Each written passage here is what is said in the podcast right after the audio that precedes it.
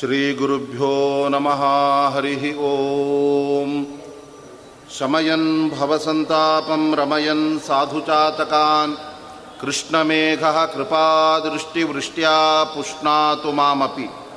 श्रीशादिदेवतारम्भां श्रीमन्मध्वसुमध्यमां साक्षान्मद्गुरुपर्यन्तां वंदे गुरुपरम्पराम्। अभ्रमं भङ्गरहितम्, अजडं विमलं सदा।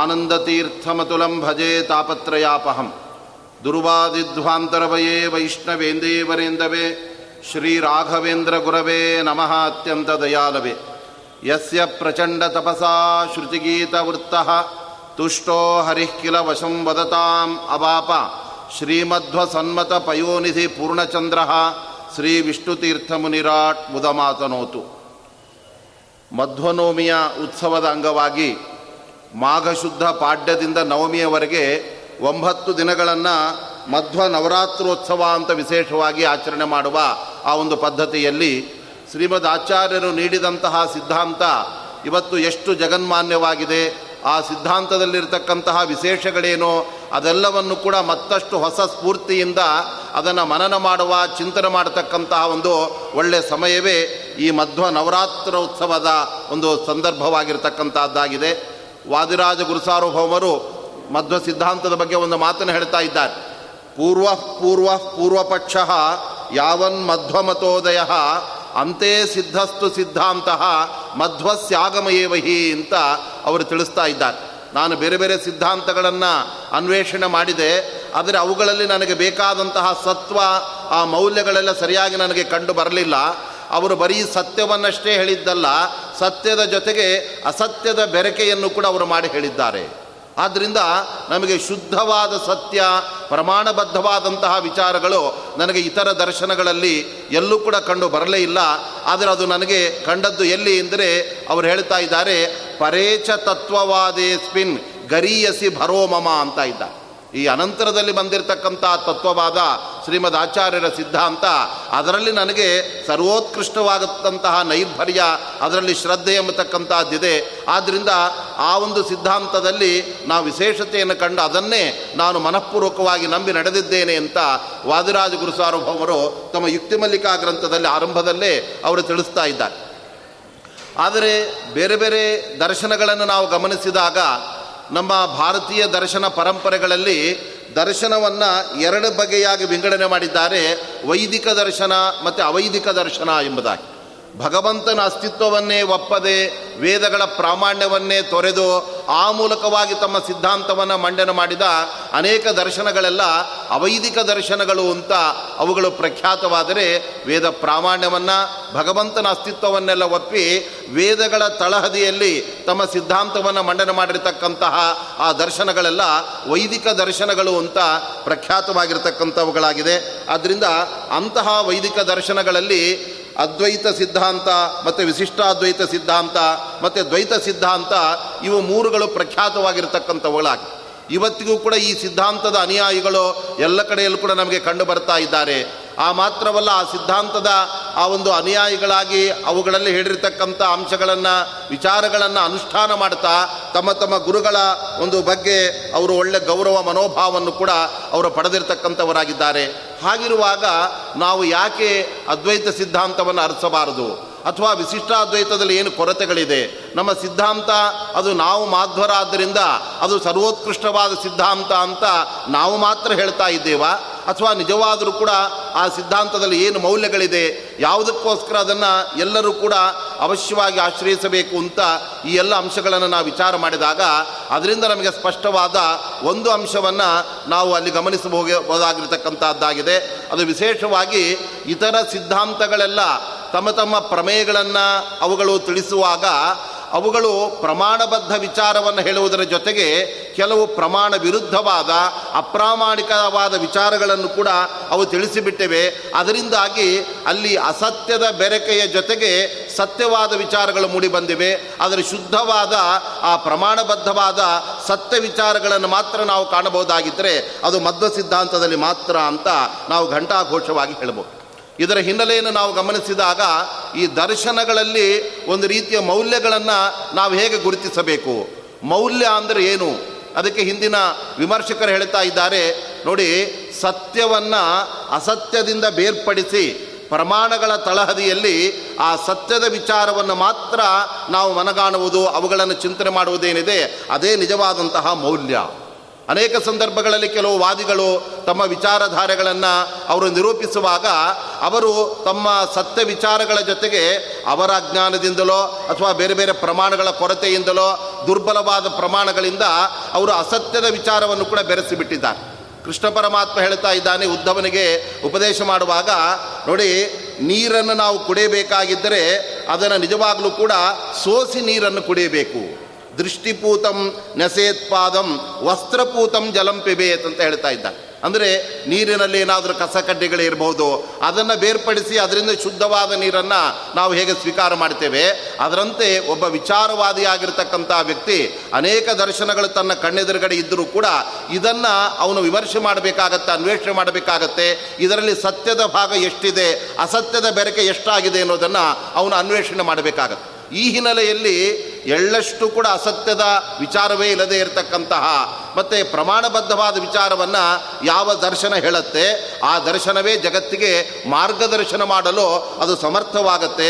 ಆ ದೃಷ್ಟಿಯಿಂದ ಆ ಅಂಶಗಳೆಲ್ಲ ಎಲ್ಲಿವೆ ಅಂತ ನಾವು ವಿಚಾರ ಮಾಡಿದಾಗ ಅದಕ್ಕೆ ಮೊದಲು ಮೊದಲು ಬಂದ ದರ್ಶನಗಳೆಲ್ಲ ಈ ರೀತಿಯ ಮೌಲ್ಯಗಳಿಂದ ರಹಿತವಾಗಿದೆ ಎನ್ನುವುದೇ ನಮಗೆ ಸ್ಪಷ್ಟವಾಗಿ ಗೋಚರವಾಗುತ್ತೆ. ಅದಕ್ಕೆ ಉದಾಹರಣೆಯಾಗಿ ನಾವು ಚಾರ್ವಾಕ ದರ್ಶನವನ್ನು ತೆಗೆದುಕೊಂಡಾಗ ಮೊಟ್ಟ ಮೊದಲು ಈಶ್ವರನ ಅಸ್ತಿತ್ವವನ್ನು ಅಲ್ಲಗಳೆದು, ಮತ್ತು ದೇಹಕ್ಕಿಂತ ಬೇರೆಯಾದ ಆತ್ಮನನ್ನೇ ಒಪ್ಪದೆ ಈ ದೇಹವೇ ಆತ್ಮ ಅನ್ನತಕ್ಕಂತಹ ವಿಚಾರವನ್ನು ಅವರು ತಮ್ಮ ಸಿದ್ಧಾಂತದಲ್ಲಿ ಮಂಡನೆ ಮಾಡಿದರು. ಇಲ್ಲಿ ದೇಹವೂ ಕೂಡ ನಿಜವಾದಂತಹದ್ದು ಅನಂತರದಲ್ಲಿ ಆತ್ಮನೂ ಕೂಡ ಅವನು ಇದ್ದಾನೆ, ಆತ್ಮನ ಅಸ್ತಿತ್ವವೂ ಕೂಡ ಇದೆ. ಆದರೆ ಜಡವಾದ ದೇಹದ ಅಭೇದವನ್ನು ಆತ್ಮನಿಗೆ, ಚೈತನ್ಯಮಯವಾದ ಆತ್ಮನಿಗೆ ಹೇಳ್ತಕ್ಕಂಥದ್ದೇನಿದೆಯಲ್ಲ, ಇದು ಎಂದಿಗೂ ಕೂಡ ಸರಿಯಾಗತಕ್ಕಂಥದ್ದಲ್ಲ. ಆದ್ದರಿಂದ ಅವರು ಆತ್ಮನ ಬಗ್ಗೆ ವಿವೇಚನೆಯನ್ನು ನಡೆಸಬೇಕಾದರೆ ಅದಕ್ಕೆ ಅವರು ಕಂಡುಕೊಂಡಿರ್ತಕ್ಕಂತಹ ಪ್ರಮಾಣಗಳು ಎಂಥದ್ದು ಅಂದರೆ ಪ್ರತ್ಯಕ್ಷವೇ ಎಲ್ಲವನ್ನೂ ಸಾಧಿಸಿಬಿಡುತ್ತೆ ಅಂತ ಅವರು ಒಂದು ಮಾನದಂಡವನ್ನು ಇಟ್ಕೊಂಡು ಆದರೆ ಅನೇಕ ಸಂದರ್ಭದಲ್ಲಿ ಕೆಲವು ಪ್ರಮಾಣಗಳಿಗೆ ಸೀಮಿತವಾದ ಶಕ್ತಿ ಇರುತ್ತೆ, ಅವುಗಳು ಅಷ್ಟನ್ನು ಮಾತ್ರ ಹೇಳ್ತವೆ, ಅದರಾಚೆಗೆ ಹೇಳುವ ಸಾಮರ್ಥ್ಯ ಅವುಗಳಿಗೆ ಪ್ರಮಾಣಗಳಿಗೆ ಇರೋದಿಲ್ಲ. ಉದಾಹರಣೆಗೆ ಕಣ್ಣು ಅದು ನಮಗೆ ಕಣ್ಣಿಗೆ ಕಾಣುವ ವಸ್ತುವನ್ನು ಮಾತ್ರ ಹೇಳುತ್ತೆ ಅದರ ಆಚೆ ಇರತಕ್ಕಂತಹ ವಸ್ತುವನ್ನು ಅದು ಯಾವುದು ಹೇಳೋದಕ್ಕೆ ಸಾಧ್ಯ ಇಲ್ಲ. ಆದರೆ ಚಾರ್ವಾಕರು ನಮ್ಮ ಕಣ್ಣಿಗೆ ಕಾಣದ, ಆದರೂ ಕೂಡ ನಮ್ಮ ದೇಹದ ಒಳಗಡೆ ಇರತಕ್ಕಂಥ ಆತ್ಮನನ್ನು ಅವರು ಗುರುತಿಸಬೇಕಾದರೆ ನಾವು ಪ್ರತ್ಯಕ್ಷೈಕ ಪ್ರಮಾಣಿನಃ. ಕಣ್ಣು ಏನನ್ನು ಹೇಳುತ್ತೆ ಅದನ್ನು ಮಾತ್ರ ನಂಬುತ್ತೇವೆ. ಕಣ್ಣಿಗೆ ಗೋಚರ ಗೋಚರವಲ್ಲದೆ ಇರತಕ್ಕಂಥದ್ದು ಅನುಮಾನದಿಂದ ಅಥವಾ ಆಗಮದಿಂದ ನಾವು ಯಾವುದನ್ನು ಕೂಡ ಅಂತಹ ವಿಚಾರಗಳನ್ನು ಅವರು ಒಪ್ಪೋದಿಲ್ಲ ಅಂತ ಹೇಳಿದಾಗ ಆ ಸಂದರ್ಭದಲ್ಲಿ ಅವರ ದರ್ಶನದಲ್ಲಿ ಅಸತ್ಯದ ಬೆರಕೆ ಎಂಬತಕ್ಕಂಥದ್ದು ಆಗ್ತದೆ. ಯಾಕೆಂದರೆ ಎಲ್ಲೂ ಕೂಡ ಜಡವಾಗಿರ್ತಕ್ಕಂತಹ ದೇಹವನ್ನು ಚೈತನ್ಯಮಯವಾದ ಆತ್ಮ ಅಂತ ನಾವು ನಂಬೋದಕ್ಕೆ ಸಾಧ್ಯ ಇಲ್ಲ. ಏಕೆಂದರೆ ಈ ದೇಹ ಎಂಬತಕ್ಕಂಥದ್ದು ಬಿದ್ದು ಹೋಗುತ್ತೆ, ಆದರೆ ಆತ್ಮ ಮಾತ್ರ ಬೇರೊಂದು ದೇಹವನ್ನು ಪಡೆದು ಮತ್ತೆ ಭೂಲೋಕದಲ್ಲಿ ಬೇರೆ ಬೇರೆ ಕಡೆಗಳಿಗೆ ಅವನು ಹುಟ್ಟುತ್ತಾನೆ ಅನ್ನತಕ್ಕಂತಹ ಮಾತುಗಳಿದೆ. ಅಷ್ಟು ಮಾತ್ರವಲ್ಲ ದೇಹವನ್ನು ಬಿಟ್ಟ ವ್ಯಕ್ತಿಗೆ ಅವನ ಆತ್ಮಕ್ಕೆ ಶಾಂತಿ ಸಿಗಲಿ ಅಂತ ಸಾಮಾನ್ಯವಾಗಿ ಹೇಳ್ತಾ ಇರ್ತಾರೆ. ಹಾಗಾದರೆ ದೇಹವನ್ನು ಬಿಟ್ಟು ಕೂಡ ಆತ್ಮನ ಅಸ್ತಿತ್ವ ಇದೆ ಅಂತಾದಾಗ ದೇಹವೇ ಆತ್ಮ ಅನ್ನತಕ್ಕಂಥ ಅವರ ವಿಚಾರಕ್ಕೆ ಆ ಮೌಲ್ಯ ಎಂಬತಕ್ಕಂಥದ್ದು ಬರಲಿಲ್ಲ. ಆದ್ದರಿಂದ ಅಶಾಶ್ವತವಾದ ವಸ್ತುವಿನಿಂದ ನಾವು ಶಾಶ್ವತವನ್ನು ಬೇರ್ಪಡಿಸಿ ನಾವು ತಿಳಿದುಕೊಂಡಾಗಲೇ ಅದೇ ದರ್ಶನಗಳಲ್ಲಿ ನಿಜವಾದಂತಹ ಮೌಲ್ಯವಾಗುತ್ತೆ. ಇಲ್ಲಿ ದೇಹ ಎಂಬುದು ಅಶಾಶ್ವತ. ಆದರೆ ಆ ದೇಹದ ಒಳಗಡೆ ಇರತಕ್ಕಂಥ ಆತ್ಮ ಅದು ಶಾಶ್ವತವಾಗಿದ್ದಾನೆ. ಅದರಲ್ಲಿ ಯಾವುದು ಶಾಶ್ವತ, ಯಾವುದು ಅಶಾಶ್ವತ ಅನ್ನೋದರ ಬಗ್ಗೆ ಸರಿಯಾದಂತಹ ವಿವೇಚನೆಯನ್ನು ಅವರು ನೀಡದೆ ಅದಕ್ಕೆ ದುರ್ಬಲವಾದ ಪ್ರಮಾಣಗಳನ್ನು ಅವರು ಅನುಸರಣೆ ಮಾಡಿ, ಅದರಿಂದ ಅತ್ಯಂತ ಪ್ರಮಾಣ ವಿರುದ್ಧವಾದ ವಿಚಾರವನ್ನೇ ಅವರು ತಮ್ಮ ಸಿದ್ಧಾಂತದಲ್ಲಿ ಮಂಡಿಸಿದಂತೆ ಆಯಿತು. ಆದ್ದರಿಂದಲೇ ಚಾರುವಾಕ ದರ್ಶನ ಅದು ತನ್ನ ಅಸ್ತಿತ್ವವನ್ನು ಉಳಿಸಿಕೊಳ್ಳುವಲ್ಲಿ ಅದು ವಿಫಲವಾಗಿ ಬಿಟ್ಟಿದೆ ಇವತ್ತಿಗೆ ಆ ದರ್ಶನ ಹೇಳ ಹೆಸರಿಲ್ಲದೆ ಅದು ಕಣ್ಮರಿಯಾಗಿಬಿಟ್ಟಿದೆ. ಎಲ್ಲೋ ಯಾವುದೋ ಕಾಲದಲ್ಲಿ ಆ ದರ್ಶನ ಬಂದಿತ್ತು ಅಂತಷ್ಟೇ ನಾವು ಅದರ ಬಗ್ಗೆ ಸ್ಮರಣೆ ಮಾಡ್ತಾ ಇದ್ವಿ. ಹಾಗಾದರೆ ಬೇರೆ ಬೇರೆ ಇತರ ದರ್ಶನಗಳನ್ನು ಕೂಡ ನಾವು ವಿಚಾರ ಮಾಡಿದಾಗ ಅಲ್ಲಿ ಅವರು ತಮ್ಮ ಒಂದು ಬುದ್ಧಿದೋಷದಿಂದಲೋ ಅಥವಾ ಅವರ ಪ್ರಮಾಣಗಳ ಆಯ್ಕೆಯಲ್ಲಿ, ಆ, ಸರಿಯಾದಂತಹ ಒಂದು ಆಸಕ್ತಿಯನ್ನು ವಹಿಸದೇ ಇರಿ, ಇಲ್ಲದೇ ಇರುವ ಕಾರಣದಿಂದಲೋ ಅವರು ಮೂ ಅವರಿಂದ ಮೂಡಿ ಬಂದ ಆ ವಿಚಾರಗಳಲ್ಲಿ ಅಂತಹ ಸತ್ವ ಎಂಬತಕ್ಕಂಥದ್ದು ಅದು ಕಂಡು ಬರುವುದಿಲ್ಲ. ಆದ್ದರಿಂದ ಒಬ್ಬ ದಾರ್ಶನಿಕನ ಗುರಿ ಮುಖ್ಯವಾಗಿ ಏನಾಗಿರಬೇಕು ಅಂದರೆ ನಾನು ಸತ್ಯ ವಿಚಾರಗಳನ್ನೇ ಸಮಾಜಕ್ಕೆ ನಾವು ಸಮರ್ಪಣೆ ಮಾಡಬೇಕು. ಆ ಸತ್ಯ ವಿಚಾರಗಳ ತಳಹದಿಯಲ್ಲಿ ಅವರು ತಮ್ಮ ಬದುಕನ್ನು ರೂಪಿಸಿಕೊಳ್ಳುವಂತೆ ಆಗಬೇಕು. ಆವಾಗ ನಮ್ಮ ದರ್ಶನ ಅವರ ಸಮಾಜದ ಅಥವಾ ಸಮಾಜದ ಜನಗಳ ಬದುಕಿಗೆ ಅದು ಮಾರ್ಗದರ್ಶನಕ, ಮಾರ್ಗದರ್ಶನವನ್ನು ಅದು ಮಾಡುವ ಮೂಲಕ ಅದು ವಿಶೇಷವಾದ ಪ್ರಯೋಜನವನ್ನು ಸಮಾಜ ಪಡೆಯಲಿ ಅನ್ನತಕ್ಕಂಥ ಒಂದು ಸದುದ್ದೇಶದಿಂದ ಆ ಸಿದ್ಧಾಂತ ಹೊರಟಿರಬೇಕಾಗತ್ತೆ. ಆದರೆ ಚಾರ್ವಾಕ ದರ್ಶನದಲ್ಲಿ ಅಂತಹ ಯಾವ ಮೌಲ್ಯಗಳನ್ನು ಕೂಡ ನಾವು ಕಾಣೋದಕ್ಕೆ ಸಾಧ್ಯವಿಲ್ಲವಾದ್ದರಿಂದ ಅದು ಯಾವತ್ತೂ ಕೂಡ ಅದು ಶ್ರೇಷ್ಠವಾಗಿ ಅದು ಎಲ್ಲರಿಗಿಂದ ಆದರಣೀಯವಾಗಿ ಉಳಿಯೋದಕ್ಕೆ ಸಾಧ್ಯ ಇಲ್ಲವೇ?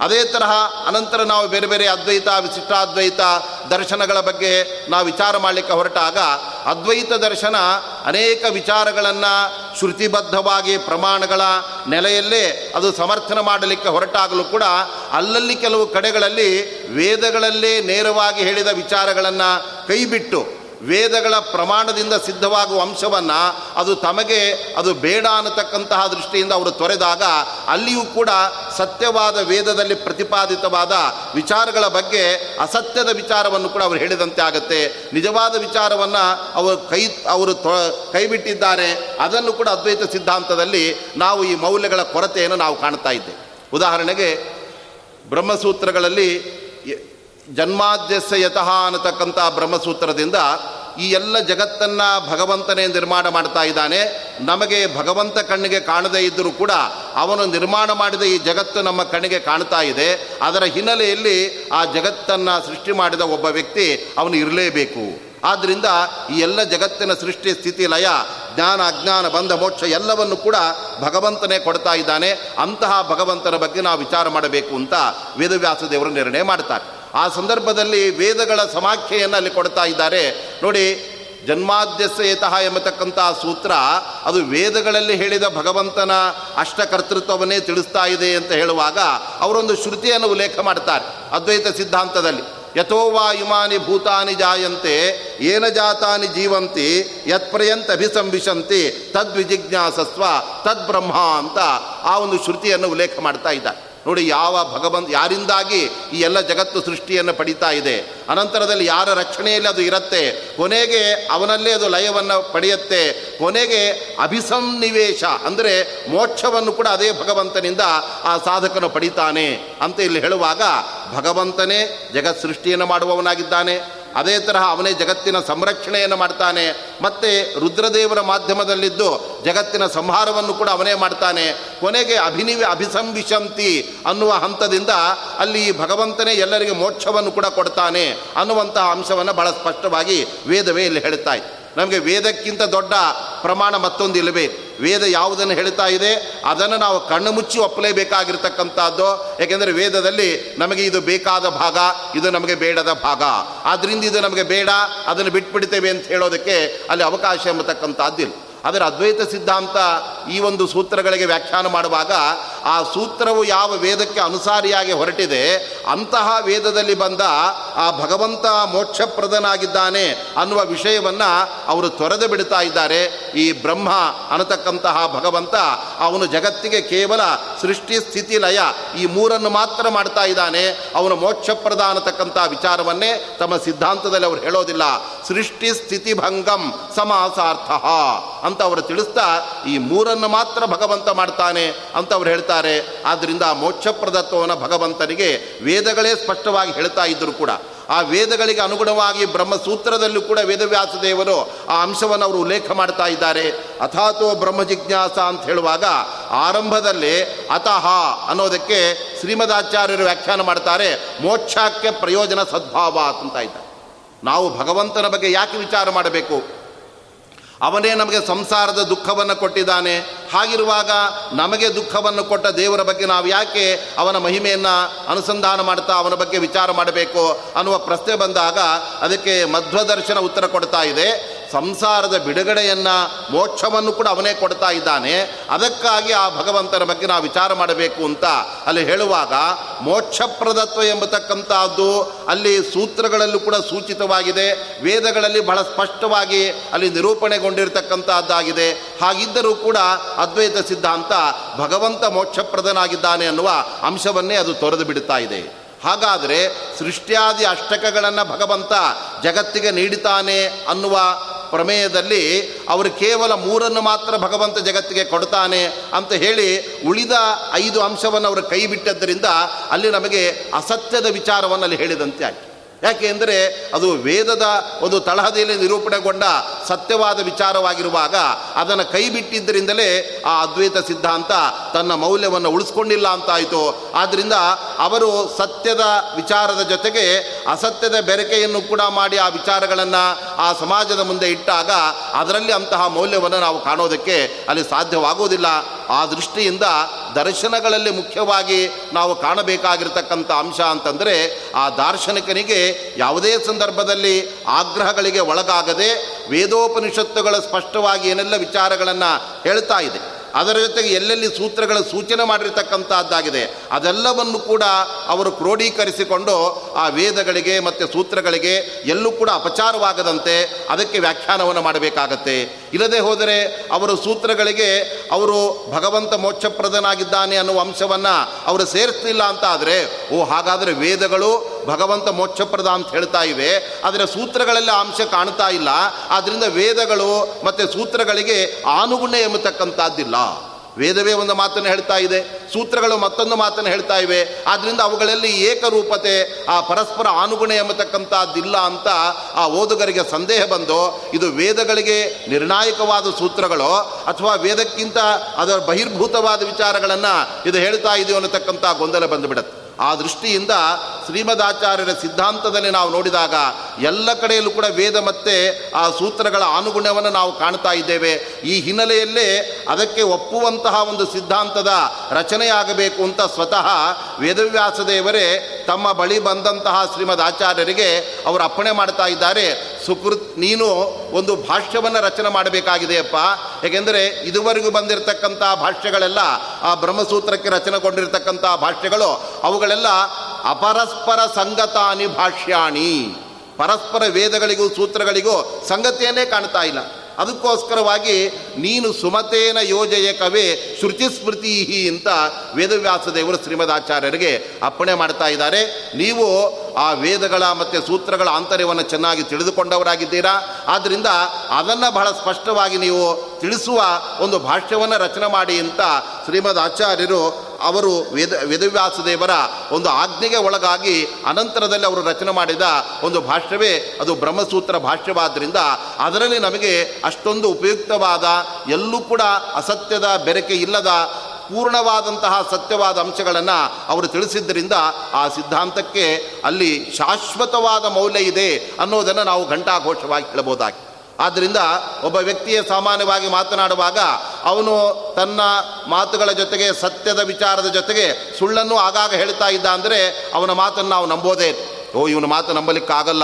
ಏಕೆಂದರೆ ಅವನು ಸುಳ್ಳನ್ನು ಹೇಳ್ತಾ ಇರ್ತಾನೆ ಮಧ್ಯ ಮಧ್ಯದಲ್ಲಿ. ಅಂತ ಒಬ್ಬ ವ್ಯಕ್ತಿಯನ್ನೇ ಆ ಸುಳ್ಳು ಮತ್ತು ಸತ್ಯ ಎರಡನ್ನು ಕೂಡ ಹೇಳುವ ವ್ಯಕ್ತಿಯನ್ನು ನಾವು ನಂಬೋದಿಲ್ಲ. ಆದರೆ ಯಾವಾಗಲೂ ಕೂಡ ಪ್ರಾಮಾಣಿಕವಾಗಿ ಇದ್ದ ವಿಚಾರವನ್ನು ಯಾರು ಹೇಳ್ತಾ ಇರ್ತಾರೆ? ಅವರನ್ನು ಇವನು ನಂಬಬಹುದಪ್ಪ? ಯಾಕೆಂದರೆ ಇವನು ಬಾಯಲ್ಲಿ ಯಾವತ್ತೂ ಸುಳ್ಳು ಬರೋದಿಲ್ಲ ಅಂತ ನಾವು ಅವನ ಮಾತನ್ನು ಪ್ರಮಾಣವಾಗಿ ನಾವು ನಂಬುತ್ತಾ ಇರ್ತೇವೆ. ಹಾಗಿರುವಾಗ ನಾವು ವೇದಗಳ ಅರ್ಥವನ್ನು ಅರಿಯದೆ ಸೂತ್ರಗಳಿಗೆ ಮೊರೆ ಹೋಗಿ ಆ ಸೂತ್ರಗಳು ಎಷ್ಟರ ಮಟ್ಟಿಗೆ ವೇದಕ್ಕೆ ಅನುಗುಣವಾಗಿ ವ್ಯಾಖ್ಯಾನವನ್ನು ಮಾಡುವ ಭಾಷ್ಯವನ್ನು ಒಳಗೊಂಡಿವೆ ಅನ್ನತಕ್ಕಂಥ ಅಂಶವನ್ನು ಒಬ್ಬ ವಿಚಾರವಂತ ಅವನು ಗಮನಕ್ಕೆ ತೆಗೆದುಕೊಂಡಾಗ ಅವನಿಗೆ ಈ ಓರೆ ಕೋರೆಗಳೆಲ್ಲ ಅವನಿಗೆ ಎದ್ದು ಕಾಣೋದಕ್ಕೆ ಶುರುವಾಗುತ್ತೆ. ಆ ಸಂದರ್ಭದಲ್ಲಿ ಅಂತಹ ಸಿದ್ಧಾಂತ ಯಾವುದು ಎಂಬುದನ್ನು ಆತ ಅನ್ವೇಷಣೆ ಮಾಡೋದಕ್ಕೆ ಹೊರಟಾನೆ, ಹೊರಡ್ತಾ ಇರ್ತಾನೆ. ಆ ಸಂದರ್ಭದಲ್ಲಿ ಆತನಿಗೆ ಮೌಲಿಕವಾದ ವಿಚಾರಗಳು ಸಿಕ್ಕಿದಾಗ ಅದನ್ನು ತಾನು ಒಪ್ಪಿ ಸ್ವೀಕಾರ ಮಾಡ್ತಾನೆ. ಅಷ್ಟು ಬಿಟ್ಟು ದುರಾಗ್ರಹದಿಂದ ನಮ್ಮ ಆಚಾರ್ಯರು ಏನು ಹೇಳಿದ್ದಾರೆ? ಅದರಲ್ಲಿ ಪ್ರಮಾಣ ಬದ್ಧತೆ ಇರಲಿ, ಇಲ್ಲದೆ ಹೋಗಲಿ, ಅಥವಾ ಪ್ರಮಾಣಗಳಿಗೆ ಅನುಗುಣವಾಗಲಿ, ಆಗದೆ ಹೋಗಲಿ, ಅದನ್ನು ನಾವು ಕಣ್ಣು ಮುಚ್ಚಿ ಒಪ್ಪುತ್ತೇವೆ ಅಂತ ಹೋದಾಗ ಅದು ಕೇವಲ ಅಂತಹ ಕೆಲವೇ ಕೆಲವು ಜನಗಳಿಂದ ಆದೃತವಾದ ಸಿದ್ಧಾಂತವಾಗುತ್ತೆ. ಆದರೆ ಸಾರ್ವಕಾಲಿಕವಾದ, ಶಾಶ್ವತವಾದ ಮೌಲ್ಯವನ್ನು ಒಳಗೊಂಡಂತಹ ಸಿದ್ಧಾಂತ ಅದು ಆಗೋದಕ್ಕೆ ಅದು ಸಾಧ್ಯವೇ ಇಲ್ಲ. ಈ ದೃಷ್ಟಿಯಿಂದ ಎಲ್ಲ ಕಡೆಯಿಂದಲೂ ಕೂಡ ಆ ಸೂತ್ರಗಳಿಗೆ ಅನುಗುಣವಾದ, ಅನ್ವರ್ಥಕವಾದಂತಹ ಭಾಷ್ಯವನ್ನು ರಚನೆ ಮಾಡಿದ ಶ್ರೀಮದ್ ಆಚಾರ್ಯರ ಸಿದ್ಧಾಂತ, ಅದು ಅಂತೇ ಸಿದ್ಧಸ್ತು ಸಿದ್ಧಾಂತ, ಮಧ್ವಸ್ಯ ಆಗಮಯೇ ವಹಿ ಅಂತ ವಾದಿರಾಜ ಸ್ವಾಮಿಗಳು ಅವರು ಘಂಟಾಘೋಷವಾಗಿ ಹೇಳ್ತಾ ಇದ್ದಾರೆ.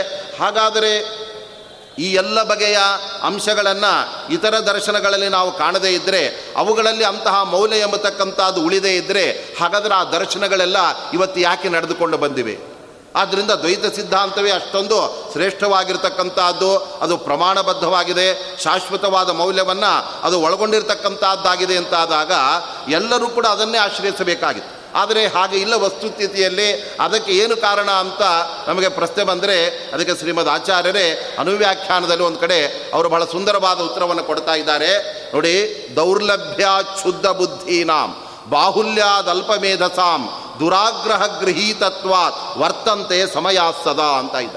ಯಾವಾಗಲೂ ಕೂಡ ಒಬ್ಬ ವ್ಯಕ್ತಿಗೆ ತಾನು ಹುಟ್ಟಿ ಬಂದ ಮತ ಎಂಥದ್ದು, ಆ ಮತದ ಮೇಲಿನ ಒಂದು ವಿಶೇಷವಾದ ಅಭಿಮಾನದಿಂದ ಅವನು ಅದನ್ನೇ ಆಶ್ರಯಿಸ್ತಾನೆ, ಯಾವತ್ತೂ ಕೂಡ ಇನ್ನೊಂದು ಮತ ಚೆನ್ನಾಗಿದೆ, ಅಲ್ಲಿ ನಿರ್ದುಷ್ಟತೆ ಇದೆ ಅಂತ ಆತ ಅದನ್ನು ಬಯಸೋದಕ್ಕೆ ಇಷ್ಟಪಡೋದಿಲ್ಲ ಅಷ್ಟು ಮಾತ್ರವಲ್ಲ ಆಗ್ರಹರಹಿತರಾದ ಶುದ್ಧ ಮತಿಯುಳ್ಳ ಜನಗಳೇ ಯಾವಾಗಲೂ ಕೂಡ ಬಹಳ ಕಡಿಮೆಯಾಗಿದ್ದಾರೆ. ಅವರಿಗೆ ನಮಗೆ ನಮ್ಮದು ಶ್ರೇಷ್ಠ ಅಷ್ಟೇನೆ. ಅದರಲ್ಲಿ ಎಷ್ಟು ಸತ್ವ ಇದೆ, ಮೌಲ್ಯಗಳಿದೆ ಅನ್ನೋದಕ್ಕಿಂತ ಹೆಚ್ಚಾಗಿ ನಾನು ಆ ಮತದಲ್ಲಿ ಹುಟ್ಟಿ ಬಂದಿದ್ದೇನೆ. ಆದ್ದರಿಂದ ಅದು ಶ್ರೇಷ್ಠ ಅಂತ ಈ ಒಂದು ಅಂಶವನ್ನಷ್ಟೇ ಪ್ರಧಾನವಾಗಿಟ್ಕೊಂಡು ಅವರವರೆಲ್ಲ ತಮ್ಮ ತಮ್ಮ ಸಿದ್ಧಾಂತಗಳನ್ನು ಅವರು ಆಶ್ರಯಿಸ್ತಾ ಇದ್ದಾರೆ. ಆದರೆ ನಿರ್ದುಷ್ಟವಾದ ಎಲ್ಲ ಮೌಲ್ಯಗಳನ್ನು ಶಾಶ್ವತವಾಗಿ ಹೊಂದಿರತಕ್ಕಂಥ ಇಂತಹ ಸಿದ್ಧಾಂತಗಳಿಗೆ ಅನೇಕ ಸಂದರ್ಭದಲ್ಲಿ ಅವುಗಳಿಗೆ ಪ್ರತಿಸ್ಪರ್ಧಿಯಾಗಿ ಇತರ ಸಿದ್ಧಾಂತಗಳು ಕೂಡ ಇದ್ದೇ ಇರುತ್ತೆ. ಆದ್ದರಿಂದ ಇವತ್ತು ದ್ವೈತ, ಅದ್ವೈತ, ವಿಶಿಷ್ಟ ಅದ್ವೈತ, ಎಲ್ಲ ದರ್ಶನಗಳು ಕೂಡ ಹಾಗಾಗಿ ಅವುಗಳೆಲ್ಲ ಉಳಿದುಕೊಂಡು ಬಂದಿವೆ. ಆದರೆ ನಾವು ನಿಜವಾಗಲೂ ಕೂಡ ಆ ಸಿದ್ಧಾಂತದಲ್ಲಿರತಕ್ಕಂಥ ಮೌಲ್ಯವನ್ನು ಗಮನಿಸಿದಾಗ ಅಲ್ಲಿ ನಮಗೆ ಸ್ಪಷ್ಟವಾಗಿ ಇಂತಹ ಅಂಶಗಳೆಲ್ಲ ನಮಗೆ ಗೊತ್ತಾಗುತ್ತೆ. ಇದಕ್ಕೆ ಉದಾಹರಣೆಯಾಗಿ ಇನ್ನೊಂದು ಅಂಶವನ್ನು ನಾವು ತಿಳಿಯಬೇಕು. ಶ್ರೀಮದ್ ಆಚಾರ್ಯರ ಅನೇಕ ಭಾಷೆಗಳಲ್ಲಿ ಕೆಲವು ವಿಚಾರಗಳನ್ನು ನಾವು ಗಮನಿಸಿದಾಗ ಜೀವನಿಗೆ ಕರ್ತೃತ್ವ ಉಂಟೋ ಇಲ್ಲೋ ಅನ್ನತಕ್ಕಂಥದ್ದು ಒಂದು ದೊಡ್ಡ ಪ್ರಶ್ನೆ. ಭಗವಂತ ಸ್ವತಂತ್ರ ಕರ್ತನಾಗಿದ್ದಾನೆ ಜೀವನು ಅಸ್ವತಂತ್ರ ಕರ್ತೃ ಆಗಿದ್ದಾನೆ ಎಂಬುದು ಅಲ್ಲಿ ಸಿದ್ಧಾಂತ ಮಾಡಿರ್ತಕ್ಕಂಥ ವಿಚಾರ. ಆದರೆ ನಮಗೆಲ್ಲ ಅನುಭವ ಯಾವ ತರಹ ಇದೆ? ನಾವು ಯಾವುದೇ ಕಾರ್ಯಮವನ್ನು ಮಾಡುವಾಗ ಇದು ಅಹಂಕರ್ತ ಅನ್ನುವ ಅನುಭವ ನಮ್ಮೆಲ್ಲರಿಗೂ ಕೂಡ ಇದೆ. ಈ ಅನುಭವಕ್ಕೆ ವಿರುದ್ಧವಾಗಿ ನಾವು ಯಾವ ವೇದಗಳನ್ನು ಹೇಳಿದರೂ ಕೂಡ ಅದನ್ನು ನಂಬಲಿಕ್ಕೆ ಆಗೋದಿಲ್ಲ. ಯಾಕೆಂದರೆ ಒಂದು ಕಡೆ ಶಾಸ್ತ್ರವೇ ಹೇಳ್ತಾ ಇದೆ, ನೋಡಿ ಅನುಭವ ವಿರುದ್ಧವಾದದ್ದನ್ನು ವೇದಗಳೇ ಹೇಳಿದರೂ ಕೂಡ ಅಂತಹ ವೇದಕ್ಕೆ ನಾವು ಪ್ರಾಮಾಣ್ಯವನ್ನು ಹೇಳಲಿಕ್ಕೆ ಆಗೋದಿಲ್ಲ. ಯಾಕೆ ಅಂದರೆ ನಮ್ಮ ಅನುಭವವೇ ಸರ್ವಶ್ರೇಷ್ಠವಾದಂತಹ ಪ್ರಮಾಣ ಅಂತ ನಾವು ನಂಬಿರ್ತೇವೆ. ಹಾಗಿರುವಾಗ ನಮ್ಮಲ್ಲಿ ಕರ್ತೃತ್ವ ಇದೆ ಅನ್ನತಕ್ಕಂತಹ ಭಾವನೆ ನಮ್ಮೆಲ್ಲರಿಗೂ ಕೂಡ ಎಲ್ಲ ಸಂದರ್ಭದಲ್ಲೂ ಕೂಡ ಇದ್ದಾಗ. ಅಂತಹ ಕರ್ತೃತ್ವವನ್ನು ವೇದಗಳ ನಿಷೇಧ ಮಾಡ್ತಾ ಇವೆ. ಹಾಗಿದ್ದರೆ ನಿಜವಾಗಲೂ ಕೂಡ ನಾವು ಕರ್ತೃಗಳು ಹೌದೋ ಅಲ್ಲವೋ ಅನ್ನತಕ್ಕಂಥ ವಿಚಾರ ಬಂದಾಗ ಆ ಸಂದರ್ಭದಲ್ಲಿ ಭಗವಂತನಿಗೆ ಸ್ವತಂತ್ರ ಕರ್ತೃತ್ವ ಇದೆ. ಆದರೆ ಜೀವರಿಗೆ ಅಸ್ವತಂತ್ರ ಕರ್ತೃತ್ವ ಇದೆ ಅಂತ ನಾವು ತಿಳಿಯುವ ಮೂಲಕ ಜೀವನಲ್ಲಿರುವ ಕರ್ತೃತ್ವವನ್ನು ನಾವು ಇಲ್ಲ ಅಂತ ಅಲ್ಲಗಳಿಲಿಕ್ಕೆ ಆಗೋದಿಲ್ಲ. ಆದರೆ ಆ ಕರ್ತೃತ್ವದ ಮಟ್ಟ ಎಂಥದ್ದು? ಅದರಲ್ಲಿ ಇರತಕ್ಕಂತಹ ಅಂಶಗಳು ಎಷ್ಟರ ಮಟ್ಟಿಗೆ ಜೀವನದಲ್ಲಿ ಉಳ್ಕೊಂಡಿವೆ ಅನ್ನೋದನ್ನು ವಿಮರ್ಶೆ ಮಾಡುವಾಗ ಶ್ರೀಮದ್ ಆಚಾರ್ಯರು ಹೇಳ್ತಾ ಇದ್ದಾರೆ. ಬ್ರಹ್ಮಸೂತ್ರಗಳಲ್ಲಿ ವೇದವ್ಯಾಸದೇವರು ಕೂಡ ಇದನ್ನು ನಿರ್ಣಯ ಮಾಡಿ ಹೇಳ್ತಾ ಇದ್ದಾರೆ. ನೋಡಿ, ಈ ಎಲ್ಲ ವೇದಗಳಲ್ಲಿ ನೀನು ಅದನ್ನು ಮಾಡಬೇಕು, ಸತ್ಯವನ್ನು ಹೇಳಬೇಕು, ಮತ್ತು ನಫಲಾಂಡು ಭಕ್ಷೀತ ಅಂತ ಇಂತಹ ನಿಷಿದ್ಧವಾದನ್ನು ಮಾಡಬಾರ್ದು ಅಂತ ವಿಧಿ ನಿಷೇಧಗಳು ಏನು ವೇದದಲ್ಲಿ ಕಂಡು ಬರ್ತಾ ಇದೆ, ಅದೆಲ್ಲ ಜೀವನನ ಕುರಿತೇ ಆಗಿದೆ ಅಂತ ನಾವು ಹೇಳಬೇಕಾಗತ್ತೆ. ಯಾಕೆಂದರೆ ಭಗವಂತನಿಗೆ ಅಂತಹ ವಿಧಿ ನಿಷೇಧಗಳು ಯಾವತ್ತೂ ಕೂಡ ಇಲ್ಲವೇ ಇಲ್ಲ. ಅವನು ವಿಧಿ ನಿಷೇಧ ಅತೀತನಾಗಿ ಬಿಟ್ಟಿದ್ದಾನೆ. ಇನ್ನು ಜಡವಾದ ವಸ್ತುಗಳಿಗೆ ಯಾವತ್ತೂ ಕೂಡ ಇದನ್ನು ಮಾಡು, ಮಾಡಬೇಡ ಅಂತ ಹೇಳೋದಕ್ಕೆ ಸಾಧ್ಯ ಇಲ್ಲ. ಅವುಗಳಿಗೆ ನಿಜವಾಗಲೂ ಕೂಡ ಆ ಚಿದಂಶ ಚಿಚ್ಛಕ್ತಿ, ಆ ಜಡ ವಸ್ತುಗಳಲ್ಲಿ ಇಲ್ಲ. ಹಾಗಾದರೆ ಜೀವನನ್ನು ಕುರಿತೇ ಈ ಎಲ್ಲ ವೇದಗಳು, ಈ ಅಂಶಗಳನ್ನು ಬೋಧನೆ ಮಾಡ್ತಾ ಇವೆ ಅಂತಾದಾಗ, ಹಾಗಾದರೆ ಅವುಗಳೆಲ್ಲ ಆ ಜೀವನಿಗೆ ಸಂಬಂಧಪಡ್ತಾ ಇವೆ. ಅಷ್ಟು ಮಾತ್ರವಲ್ಲ, ನಾವು ಮಾಡಿರ್ತಕ್ಕಂತಹ ಬೇರೆ ಬೇರೆ ಕರ್ಮಗಳೇನಿದೆ, ಅವುಗಳಿಗೆ ಫಲವನ್ನು ಅನುಭವಿಸಲು ಕೂಡ ನಾವೇನು? ಹಾಗಾದರೆ ನಮ್ಮ ನಮ್ಮ ಕರ್ಮದ ಫಲವನ್ನು ನಾವೇ ಅನುಭವಿಸುವಾಗ ನಾವು ಅದಕ್ಕೆ ಕರ್ತೃಗಳಲ್ಲ ಅಂತ ಆಗಿಬಿಟ್ರೆ ಹಾಗಾದರೆ ನಮಗೆ ಯಾಕೆ ಅದರ ಫಲ ಬರುತ್ತೆ ಅಂತ ಪ್ರಶ್ನೆ ಬರುತ್ತೆ. ಹಾಗಾದರೆ ಜೀವನಿಗೆ ಕರ್ತೃತ್ವ ಅದನ್ನು ಅವಶ್ಯವಾಗಿ ಒಪ್ಪಲೇಬೇಕು. ಆದರೆ ಕರ್ತೃತ್ವವನ್ನು ವೇದಗಳು ನಿಷೇಧ ಮಾಡ್ತಾ ಇವೆ, ಜೀವನ ಕರ್ತೃ ಅಲ್ಲ ಅಂತ ಹೇಳ್ತಾ ಇವೆ ಅನ್ನತಕ್ಕಂತಹ ಮಾತು ಕೂಡ ಅಲ್ಲಿ ಬಂದಾಗ ಇವೆರಡಕ್ಕೆ ಅವಿರುದ್ಧವಾಗಿ ನಾವು ಯಾವ ರೀತಿಯಾಗಿ ಅರ್ಥವನ್ನು ಮಾಡಬೇಕು ಅನ್ನೋದಕ್ಕೆ ಶ್ರೀಮದಾಚಾರ್ಯರು ತಮ್ಮ ಸಿದ್ಧಾಂತದಲ್ಲಿ ಹೇಳ್ತಾ ಇದ್ದಾರೆ. ನೋಡಿ, ಇಲ್ಲಿ ಕರ್ತೃತ್ವ ಎರಡು ಬಗೆಯಾಗಿದೆ. ಒಂದು ಸ್ವತಂತ್ರ ಕರ್ತೃತ್ವ, ಇನ್ನೊಂದು ಭಗವದ್ ಅಧೀನವಾಗಿರ್ತಕ್ಕಂಥ ಕರ್ತೃತ್ವ ಅಂತ ನಾವಿಟ್ಕೊಳ್ಬೇಕು. ನಾವು ಜೀವರಲ್ಲಿ ಯಾವುದೇ ತರಹದ ಒಂದು ಕರ್ತೃತ್ವವೇ ಇಲ್ಲ ಅಂತ ನಾವು ಹೇಳಿಬಿಟ್ರೆ ಅವನು ಜಡದಂತೆ ಆಗಿಬಿಡ್ತಾನೆ ಯಾಕಂದರೆ ಜಡದಲ್ಲಿ ಯಾವ ಶಕ್ತಿ ಇಲ್ಲ, ಅದಕ್ಕೆ ಮಾಡುವ ಶಕ್ತಿ ಇಲ್ಲ, ತಿಳಿಯುವ ಶಕ್ತಿ ಇಲ್ಲ, ಅದರಂತೆ ಜೀವನ ಆಗಿಬಿಡ್ತಾನೆ ಆದರೆ ಜೀವನವು ಚೈತನ್ಯಮಯನಾದ್ದರಿಂದ ಅವನಲ್ಲಿ ಜಡಕ್ಕಿಂತ ಒಂದು ವಿಶೇಷತೆಯನ್ನು, ವ್ಯತ್ಯಾಸವನ್ನು ನಾವು ಹೇಳಬೇಕಾದರೆ ಅವನಲ್ಲಿ ಜಡದಲ್ಲಿ ಇಲ್ಲದೇ ಇರತಕ್ಕಂಥ ಏನೋ ಒಂದು ಅಂಶವನ್ನು ಅವಶ್ಯವಾಗಿ ಹೇಳಲೇಬೇಕಾಗತ್ತೆ. ಅದು ಯಾವುದು ಅನ್ನತಕ್ಕಂತಹ ಪ್ರಶ್ನೆಗೆ ಶ್ರೀಮದ್ ಆಚಾರ್ಯ ಹೇಳ್ತಾ ಇದ್ದಾರೆ, ಭಗವಂತನಲ್ಲಿ ಸ್ವತಂತ್ರ ಕರ್ತೃತ್ವ ಅನ್ನತಕ್ಕಂಥದ್ದಿದೆ, ಆದರೆ ಜೀವನಲ್ಲಿ ಭಗವದಿಚ್ಛಾಧೀನವಾದ ಇಚ್ಛೆ ಎಂಬತಕ್ಕಂಥದ್ದಿದೆ. ಅನಂತರದಲ್ಲಿ ಭಗವಂತನ ಪ್ರಯತ್ನಕ್ಕೆ ಅಧೀನವಾದ ಪ್ರಯತ್ನ ಎಂಬತಕ್ಕಂಥದ್ದು ಜೀವನಲ್ಲಿದೆ. ಆದ್ದರಿಂದ ಇಚ್ಛಾ, ಪ್ರಯತ್ನ, ಜ್ಞಾನ ಇವುಗಳೆಲ್ಲ ಆ ಜೀವನಲ್ಲಿ ಇದ್ದರೂ ಕೂಡ ಅವುಗಳು ಸ್ವತಂತ್ರವಾಗಿ ಇಲ್ಲ. ಭಗವದ್ ಅಧೀನವಾಗಿದೆ ಅಂತ ನಾವು ತಿಳ್ಕೊಂಡಾಗ ಆವಾಗ ಜೀವನಲ್ಲಿರ್ತಕ್ಕಂಥ ಕರ್ತೃತ್ವವನ್ನು ನಾವು ಅಲ್ಲಗಳೆದಂತೂ ಕೂಡ ಆಗಲಿಲ್ಲ. ಮತ್ತು ವೇದಗಳಲ್ಲೇನು ಭಗವಂತನಿಗೆ ಸ್ವತಂತ್ರ ಕರ್ತೃತ್ವವನ್ನು ಶಾಸ್ತ್ರಗಳಲ್ಲಿ, ಉಪನಿಷತ್ತುಗಳಲ್ಲಿ ಹೇಳಿದ್ದಾರೆ. ಅದನ್ನು ಕೂಡಿಸಿದಂತೆ ಆಗತ್ತೆ. ಆವಾಗ ಎರಡಕ್ಕೂ ನ್ಯಾಯ ಸಲ್ಲತ್ತೆ ಅನ್ನತಕ್ಕಂಥ ಅಂಶವನ್ನು ಅಲ್ಲಿ ಹೇಳುವ ಮೂಲಕ ಸತ್ಯವಾದ ಅಂಶವನ್ನು ಎಲ್ಲೂ ಕೂಡ ಅಸತ್ಯದ ಬೆರಕೆ ಇಲ್ಲದೆ ಅವರು ಬಹಳ ಸ್ಪಷ್ಟವಾಗಿ ಪ್ರತಿಪಾದನೆ ಮಾಡಿದ್ದಾರೆ. ಅದು ಕೂಡ ಪ್ರಮಾಣಬದ್ಧವಾಗಿ. ಅದರಿಂದಾಗಿ ನಮಗೆ ಗೊತ್ತಾಗ್ತಾ ಇದೆ, ಓ ಹಾಗಾದರೆ ನಾವು ಜೀವನನ್ನ ಅಸ್ವತಂತ್ರ ಕರ್ತೃವಾಗಿದ್ದಾನೆ ಅಂತ ತಿಳ್ಕೊಂಡಾಗ ಅಲ್ಲಿ ನಮಗೆ ಯಾವುದೇ ರೀತಿಯಾದ ಸಂದೇಹಗಳು ಅಥವಾ ಬೇರೆ ರೀತಿಯಾದ ದೋಷಗಳು ಬರೋದಕ್ಕೆ ಅಲ್ಲಿ ಅವಕಾಶ ಇಲ್ಲವಾದ್ದರಿಂದ ಅದನ್ನೇ ನಾವು ನಂಬಿ ಅದರ ಹಿನ್ನೆಲೆಯಲ್ಲಿ ನಾವು ಪ್ರತಿಯೊಂದು ಕರ್ತವ್ಯ ಕರ್ಮಗಳನ್ನು ಮಾಡುವಾಗ ನಾವು ಭಗವದ್ ಅಧೀನವಾಗಿ ಈ ಕರ್ತವ್ಯಗಳನ್ನು ಮಾಡ್ತಾ ಇದ್ದೇನೆ. ಭಗವಂತನ ಪ್ರೇರಣೆಯಿಂದ ಅಂತ ನಾವು ಅನುಸಂಧಾನ ಮಾಡಿ ಆ ಎಲ್ಲ ಕರ್ತವ್ಯಗಳ ಹಿನ್ನೆಲೆಯಲ್ಲಿ ಆ ಭಗವಂತನ ಸ್ವತಂತ್ರ ಕರ್ತೃತ್ವವನ್ನು ನಾವು ಮನಗಂಡು ಅನಂತರ ಆ ಕರ್ಮಗಳನ್ನು ಭಗವಂತನಿಗೆ ಅರ್ಪಣೆ ಮಾಡಿದಾಗ ಅದರಿಂದ ನಮಗೆ ವಿಶೇಷವಾದ ಆ ಪುಣ್ಯ ಎಂಬತಕ್ಕಂಥದ್ದು ಬರುತ್ತೆ. ಹಾಗಾದರೆ ನಮ್ಮ ಬದುಕಿನ ದಿನನಿತ್ಯದ ಕಾರ್ಯಗಳನ್ನು ನಾವು ಮಾಡುವಾಗ ಅದರಲ್ಲಿ ನಾವು ವೇದ ಉಪನಿಷತ್ತುಗಳ ಸಾರವನ್ನು, ಸಂದೇಶವನ್ನು ಹೇಗೆ ನಾವು ಅಳವಡಿಸಿಕೊಳ್ಳಬೇಕು, ಅದು ಕೂಡ ಪರಸ್ಪರ ವಿರುದ್ಧವಲ್ಲದ ರೀತಿಯಲ್ಲಿ ಶಾಸ್ತ್ರಕ್ಕೆ ಅನುಗುಣವಾಗಿ ಅನ್ನತಕ್ಕಂಥ ವಿಚಾರ ಬಂದಾಗ ಈ ಅಂಶವನ್ನು ನಮಗೆ ಮಧ್ವ ಸಿದ್ಧಾಂತದಲ್ಲಿ ಶ್ರೀಮದಾಚಾರ್ಯರು ನಮಗೆ ನಿರೂಪಣೆ ಮಾಡಿ ತೋರಿಸಿದ್ದಾರೆ. ಇದರಿಂದಾಗಿ ನಮಗೆ ಗೊತ್ತಾಗ್ತಾ ಇದೆ, ಓ, ಮಧ್ವ ಸಿದ್ಧಾಂತದಲ್ಲಿ ಯಾವ ಮೂಲಭೂತವಾದ ವೇದಗಳಲ್ಲಿ ಪ್ರತಿಪಾದಿತವಾದ ವಿಚಾರಗಳನ್ನು ಅಲ್ಲಗಳೆಯದಂತೆ, ಅವುಗಳಿಗೆ ಅಪಚಾರವಾಗದಂತೆ ನಾವು ಆ ಮೂಲಕವಾಗಿ ಅವುಗಳಿಗೆ ನ್ಯಾಯವನ್ನು ಸಲ್ಲಿಸಿ ಎರಡನ್ನು ಕೂಡ ನಾವು ಸಮನ್ವಯ ದೃಷ್ಟಿಯಿಂದ ಕಾಣಬೇಕು ಅನ್ನುವ ಅಂಶವನ್ನು ನಮಗೆ ಶ್ರೀಮದ್ ಆಚಾರ್ಯರು ತಿಳಿಸಿಕೊಟ್ಟಿದ್ದಾರೆ ಇದೇ ತರಹ ವೇದದಲ್ಲಿ ಬರುವ ಮತ್ತೊಂದು ಅಂಶವನ್ನು ನಾವು ಕಂಡಾಗ ಭಗವಂತನನ್ನು ನಿರ್ಗುಣ ಮತ್ತು ಸಗುಣ ಎಂಬುದಾಗಿ ಎರಡು ರೀತಿಯ ಪ್ರತಿಪಾದನೆ ಮಾಡುವ ವಾಕ್ಯಗಳನ್ನು ಕೂಡ ವೇದಗಳಲ್ಲಿ ನಾವು ಕಾಣುತ್ತೇವೆ. ಸಾಕ್ಷಿ ಚೇತ ಕೇವಲ ನಿರ್ಗುಣಶ್ಚ ಅಂತ ಕೆಲವು ಕಡೆಗಳಲ್ಲಿ ಭಗವಂತನನ್ನು ನಿರ್ಗುಣ ಅಂತ ಹೇಳಿದ್ದು ಕೂಡ ಇತ್ತು ಮತ್ತೆ ಕೆಲವು ಕಡೆಗಳಲ್ಲಿ ಅದೇ ವೇದ ಹೇಳ್ತಾ ಇದೆ, ಸತ್ಯಂ ಜ್ಞಾನಂ ಅನಂತಂ ಬ್ರಹ್ಮ ಅಂತ ದೇವರಲ್ಲಿ ಅವನಲ್ಲಿ ಸತ್ಯ, ಜ್ಞಾನ ಮುಂತಾದ ಆ ಗುಣಗಳೆಲ್ಲ ಇದೆ. ಸತ್ಯ ಅಂದರೆ ನಿರ್ದುಷ್ಟವಾದ ಆನಂದ ಇತ್ಯಾದಿಗಳು ಅಂತೆಲ್ಲ ಹೇಳುವಾಗ ಗುಣಗಳನ್ನು ಕೂಡ ಭಗವಂತನಿಗೆ ವೇದಗಳು ಹೇಳ್ತಾ ಇದೆ. ಅದೇ ವೇದಗಳು ನಿರ್ಗುಣ ಅಂತಲೂ ಕೂಡ ಹೇಳ್ತಾ ಇದೆ. ಆದ್ದರಿಂದ ಯಾವುದು ಸರಿಯಾಗಿರ್ತಕ್ಕಂಥದ್ದು? ಅದಕ್ಕೆ ಅದ್ವೈತ ಸಿದ್ಧಾಂತ ವ್ಯಾಖ್ಯಾನ ಮಾಡ್ತಾ ಇದೆ. ನೋಡಿ, ಭಗವಂತನಲ್ಲಿ ಆ ಗುಣಗಳಿಲ್ಲ ಅನ್ನತಕ್ಕಂಥ ಏನೊಂದು ವೇದವಾಕ್ಯ ಪ್ರತಿಪಾದನೆ ಮಾಡ್ತಾ ಇದೆಯಲ್ಲ, ಅದೇ ಪ್ರಮಾಣ ಅದು ತತ್ವ ವೇದಕ. ಭಗವಂತನಲ್ಲಿ ಆನಂದಾದಿ ಗುಣಗಳಿದೆ ಅಂತ, ಆನಂದಂ ಬ್ರಹ್ಮಣ ವಿದ್ವಾನ್ ಅಂತ ಉಪನಿಷತ್ತುಗಳೇನು ಭಗವಂತನಲ್ಲಿ ಆನಂದಾದಿ ಗುಣಗಳು ಇದೆ ಅಂತ ಹೇಳ್ತಾ ಇದೆಯಲ್ಲ, ಆ ವೇದವಾಕ್ಯ ಅಪ್ರಮಾಣ ಅಂತ ಹೇಳಿಬಿಡ್ತಾ ಇದೆ. ಹಾಗಾದರೆ ಇಲ್ಲೂ ಕೂಡ ಅಸತ್ಯದ ಬೆರಕೆ ಎಂಬತಕ್ಕಂಥದ್ದು ಆಗೋಯ್ತು. ಯಾಕೆ ಅಂದರೆ ವೇದವಾಕ್ಯಗಳಲ್ಲಿ ಇದಿಷ್ಟು ಮಾತ್ರ ಪ್ರಮಾಣ, ಇದು ಅಪ್ರಮಾಣ ಅಂತ ಯಾರಿಗೂ ಕೂಡ ಅಲ್ಲಿ ವರ್ಗೀಕರಣ ಮಾಡಲಿಕ್ಕೆ ಆಗೋದಿಲ್ಲ ಅನಾದಿ ಇರತಕ್ಕಂತಹ ವೇದಗಳು. ಏಕೆಂದರೆ ಪ್ರಳಯ ಕಾಲದಲ್ಲೂ ಕೂಡ ಆ ಭಗವಂತನ ಬುದ್ಧಿಯಲ್ಲಿ ಆ ವೇದಗಳೆಲ್ಲ ನೆಲೆಸಿರುತ್ತವೆ. ಆದ್ದರಿಂದ ಶಾಶ್ವತಾಹ, ವಿಷ್ಣು ಬುದ್ಧಿಗಾಹ ಅಂತ ಶ್ರೀಮಠ್ ಟೀಕಾಕೃತ್ಪಾದರೆ ವೇದಗಳಿಗೆ ಯಾವತ್ತೂ ನಾಶ ಎಂಬತಕ್ಕಂಥದ್ದಿಲ್ಲ ಅವುಗಳು ಪ್ರಳಯ ಕಾಲದಲ್ಲೂ ಕೂಡ ಭಗವಂತನ ಆ ಬುದ್ಧಿಯಲ್ಲಿ ಇದ್ದೇ ಇರ್ತವೆ ಸೃಷ್ಟಿಕಾಲ ಬಂದಾಗ ಆ ವೇದಗಳನ್ನು ಉಪದೇಶದ ಮೂಲಕವಾಗಿ ಭಗವಂತ ಅಭಿವ್ಯಕ್ತಿಗೊಳಿಸ್ತಾನೆ ಎಂಬುದಾಗಿ ವೇದಗಳ ಬಗ್ಗೆ ಪುರಾಣಗಳಿಗೂ ಕೂಡ ಇಲ್ಲದೇ ಇರತಕ್ಕಂತಹ ವಿಶೇಷತೆಯನ್ನು ಹೇಳಿ ಅವುಗಳ ಅಕ್ಷರಗಳು, ಅವುಗಳ ಅಕ್ಷರದ ಕ್ರಮಗಳು ಎಲ್ಲವೂ ಕೂಡ ಅನಾದಿ ನಿತ್ಯ ಅಂತ ಹೇಳಿರುವಾಗ ಅಂತಹ ವೇದಗಳಲ್ಲಿ ಎಲ್ಲೋ ಮಧ್ಯದಲ್ಲಿ ಬಂದಿರತಕ್ಕಂತಹ ಕೆಲವು ದರ್ಶನಗಳು ಇದು ವೇದ, ಇದು ಪ್ರಮಾಣ, ಇದು ತತ್ವಾವೇದಕ. ಇದು ಅಪ್ರಮಾಣ, ಇದು ಸರಿಯಾದ ಪ್ರಮೇಯವನ್ನು ಹೇಳೋದಿಲ್ಲ ಅಂತ ತೀರ್ಮಾನ ಮಾಡಿ ತಮ್ಮ ಒಂದು ವಿಚಾರಗಳನ್ನು ವೇದಗಳ ಮೇಲೆ ಹೇರಿ ಇದು ಮಾತ್ರ ಪ್ರಮಾಣ ಅಂತ ಹೇಳಿಕ್ಕೆ ಹೊರಟಾಗ ಅದು ವೇದಕ್ಕೆ ಅಪಚಾರ ಮಾಡಿದಂತೆ ಆಗುತ್ತೆ.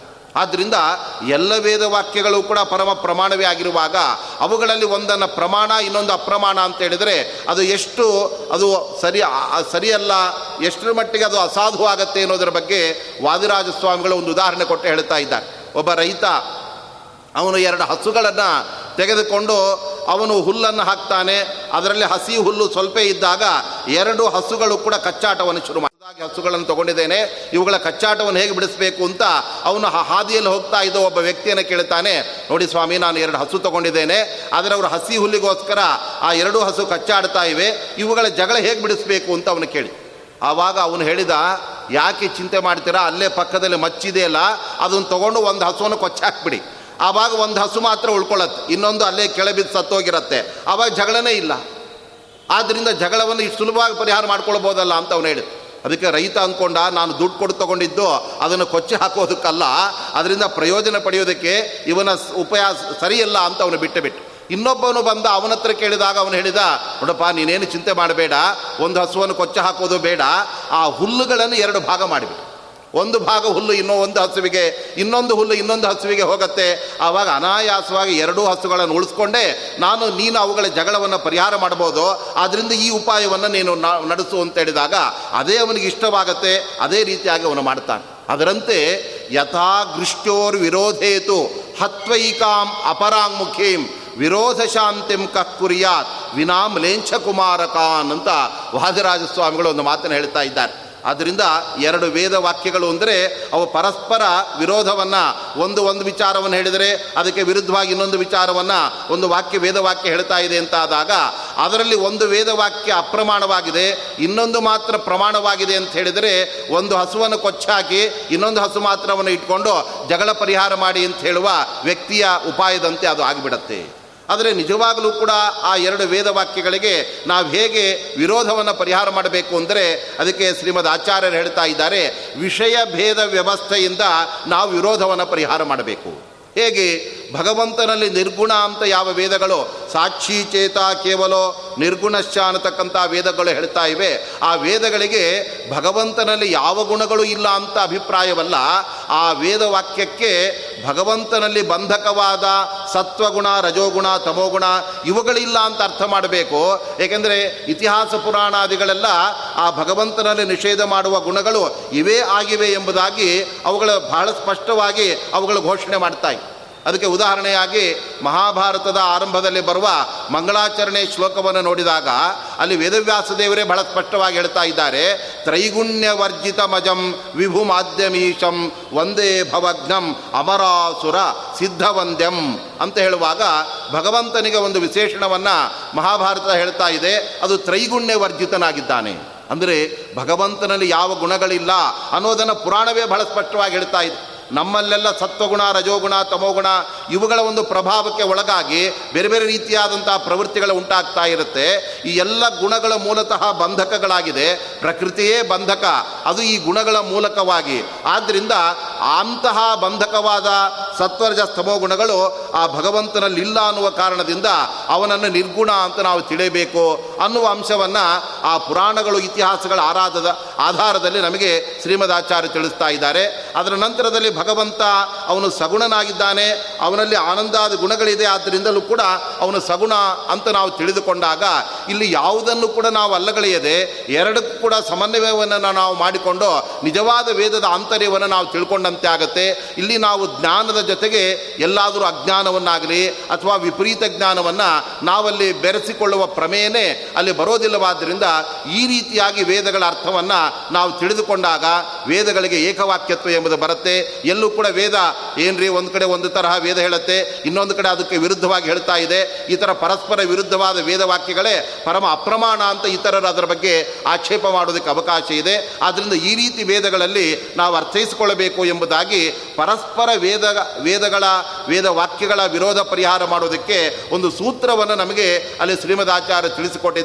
ಇದರಿಂದ ನಮಗೆ ಆ ವೇದದ ನಿಜವಾದ ಅಂತರ್ಯವನ್ನು ನಮಗೆ ತಿಳಿಯೋದಕ್ಕೆ ಸಾಧ್ಯವಾಗುತ್ತೆ ಅದೇ ತರಹ ವೇದಗಳಲ್ಲಿ ಮತ್ತೊಂದು ಭಗವಂತನ ವ್ಯಕ್ತಿತ್ವದ ಬಗ್ಗೆ ಹೇಳುವಾಗ, ಭಗವಂತ ನಿರಾಕಾರನೂ ಹೌದು, ಅವನು ಸಾಕಾರನೂ ಹೌದು ಅನ್ನತಕ್ಕಂಥ ಮಾತು ಬರುತ್ತೆ. ಭಗವಂತನನ್ನು ಸಾಕಾರನಾಗಿದ್ದಾನೆ, ಅವನಿಗೆ ಬೇರೆ ಬೇರೆ ರೀತಿಯಾದಂಥ ಆಕಾರಗಳು, ವರ್ಣಗಳೆಲ್ಲ ಇದೆ ಅಂತ ಹೇಳುವಾಗ ವೇದಗಳ ಬಣ್ಣಿಸ್ತಾ ಇವೆ, ಆದಿತ್ಯವರ್ಣಂ ತಮಸ ಪರಸ್ತಾತ್ ಅಂತ ವೇದ ಹೇಳ್ತಾ ಇತ್ತು ಭಗವಂತನ ಮೈಬಣ್ಣ ಹೇಗಿದೆ ಎಂದರೆ ಸೂರ್ಯನಂತೆ ಹೊಂಬಣ್ಣ ಎಂಬುದು ಆ ಭಗವಂತನಲ್ಲಿದೆ ಅಂತ ದೇವರ ಗುಣಗಳನ್ನು ಅವನ ವರ್ಣ ವರ್ಣ ಅಂದರೆ ಬಣ್ಣವನ್ನು ಆ ರೀತಿಯಾಗಿ ಒಂದು ಕಡೆ ಅವನ ದಿವ್ಯವಾದ ಆಕಾರದ ಬಗ್ಗೆ ಹೇಳ್ತಾ ಮತ್ತೊಂದು ಕಡೆ ವೇದ ಹೇಳ್ತಾ ಇದೆ, ಭಗವಂತನಲ್ಲಿ ಯಾವ ಆಕಾರನೂ ಕೂಡ ಇವನಿಗಿಲ್ಲವೇ ಇಲ್ಲ. ಆದ್ದರಿಂದ ಎತ್ತದ್ರೇಶಂ ಅಗ್ರಾಖ್ಯಂ ಅಗೋತ್ರಂ ಅವರ್ಣಂ ಅಕಾಯಂ ಅಚಕ್ಷು ಪಾಣಿಪಾದಂ ಅಂತ ಹೇಳುವಾಗ ಭಗವಂತನಿಗೆ ಅಕಾಯ ಅಂದರೆ ಅವನಿಗೆ ದೇಹವೇ ಇಲ್ಲ. ಅವನಿಗೆ ಕಣ್ಣುಗಳಿಲ್ಲ ಕಿವಿ ದೇವರಿಗೆ ದೇಹವೇ ಇಲ್ಲ ಅಂತ ಹೇಳಿಬಿಟ್ಟಿದ್ರೆ ಮುಗಿದು ಹೋಗಿಬಿಡ್ತಾ ಇತ್ತು ಅಷ್ಟನ್ನೇ ಹೇಳಿದ, ಪ್ರತ್ಯೇಕ ಪ್ರತ್ಯೇಕವಾಗಿ ಅವನಿಗೆ ಕಣ್ಣಿಲ್ಲ, ಅವನಿಗೆ ಪಾದ ಇಲ್ಲ, ಅವನಿಗೆ ಕೈಗಳಿಲ್ಲ ಅಂತ ಹೇಳಿ ಕೊನೆಗೆ ದೇಹವೇ ಇಲ್ಲ ಅಂತ ಕೂಡ ವೇದ ಹೇಳ್ತಾ ಇತ್ತು. ಹಾಗಾದರೆ ವೇದಗಳಲ್ಲಿ ಆ ಭಗವಂತನಿಗೆ ಆಕಾರನೇ ಇಲ್ಲ, ಅವನು ನಿರಾಕಾರನಾಗಿದ್ದಾನೆ ಅಂತ ಒಂದು ಕಡೆ ವೇದಗಳ ಪ್ರತಿಪಾದನೆ ಮಾಡ್ತಾ ಇದ್ದರೆ, ಅದೇ ವೇದಗಳು ಮತ್ತೊಂದು ಕಡೆ ಅವನಿಗೆ ಸೂರ್ಯನಂತೆ ಅದ್ಭುತವಾದ ಹೊಂಬಣ್ಣ ಎಂಬತಕ್ಕಂಥದ್ದಿದೆ ಅಂತ ಹೇಳುವಾಗ, ಆ ಅದ್ಭುತವಾದ ಮೈಬಣ್ಣ ಬರಬೇಕಾದರೆ ಅವನಿಗೆ ದೇಹವೇ ಇಲ್ಲದೇ ಇದ್ದರೆ ಹೇಗೆ ಬರೋದಕ್ಕೆ ಸಾಧ್ಯ? ಆದ್ದರಿಂದ ಆ ಅವಯವಗಳ ಸಹಿತವಾದ ದೇಹ ಇದ್ದರೆ ಅವನಿಗೆ ಆದಿತ್ಯನ, ವರ್ಣ, ಸೂರ್ಯನ ಹೊಂಬಣ್ಣ ಬರೋದಕ್ಕೆ ಸಾಧ್ಯವಾಗುತ್ತೆ. ಇವುಗಳಿಗೆ ಪರಸ್ಪರ ವಿರೋಧ ಬಂತಲ್ಲ ಅಂತ ಹೇಳಿದಾಗ ಆ ಸಂದರ್ಭದಲ್ಲಿ ಅದ್ವೈತ ಸಿದ್ಧಾಂತ ಹೇಳ್ತಾ ಇದೆ. ನೋಡಿ, ಭಗವಂತನಿಗೆ ಅವಯವಗಳಿದೆ, ಅವನಿಗೆ ದೇಹ ಇದೆ, ಆಕಾರ ಇದೆ ಅನ್ನತಕ್ಕಂಥ ವೇದವಾಕ್ಯಗಳಿದೆಯಲ್ಲ, ಅವುಗಳೆಲ್ಲ ಪರಮ ಅಪ್ರಮಾಣವಾಗಿದೆ. ಆದರೆ ಭಗವಂತ ನಿರಾಕಾರನಾಗಿದ್ದಾನೆ ಅನ್ನುವ ಏನೊಂದು ವೇದವಾಕ್ಯ ಇದೆಯಲ್ಲ, ಅದೇ ಪರಮ ಪ್ರಮಾಣವಾಗಿದೆ. ಆದ್ದರಿಂದಾಗಿ ಅಂತಹ ವೇದವಾಕ್ಯದಿಂದ ದೇವರನ್ನು ನಿರಾಕಾರ ಅಂತಲೇ ನಾವು ತಿಳಿಯಬೇಕು ಅಂತ ಅದ್ವೈತ ಸಿದ್ಧಾಂತ ವ್ಯಾಖ್ಯಾನ ಮಾಡ್ತಾ ಇದೆ. ಹಾಗಾದರೆ ಭಗವಂತನಿಗೆ ಆಕಾರವೇ ಇಲ್ಲ ಅನ್ನೋದು ನಿಜವಾದ ವೇದದ ಒಂದು ಸಿದ್ಧಾಂತವಾಗಿ ಬಿಟ್ಟರೆ ಅರ್ಜುನ ಕೃಷ್ಣ ಪರಮಾತ್ಮನ ಹತ್ರ ಪ್ರಾರ್ಥನೆ ಮಾಡ್ತಾನೆ, ಸ್ವಾಮಿ, ನಿನ್ನ ಅದ್ಭುತವಾದ ವಿಶ್ವರೂಪವನ್ನು ನಾನು ನೋಡಬೇಕು ಅಂತ ಆಸೆ ಪಡ್ತಾ ಇದ್ದೇನೆ. ಆದ್ದರಿಂದ ನಿನ್ನ ಅತ್ಯದ್ಭುತವಾದ ಆ ಮಹಿಮೆಯನ್ನು ನಾನು ಕಣ್ಣಾರ ಕಾಣಬೇಕು.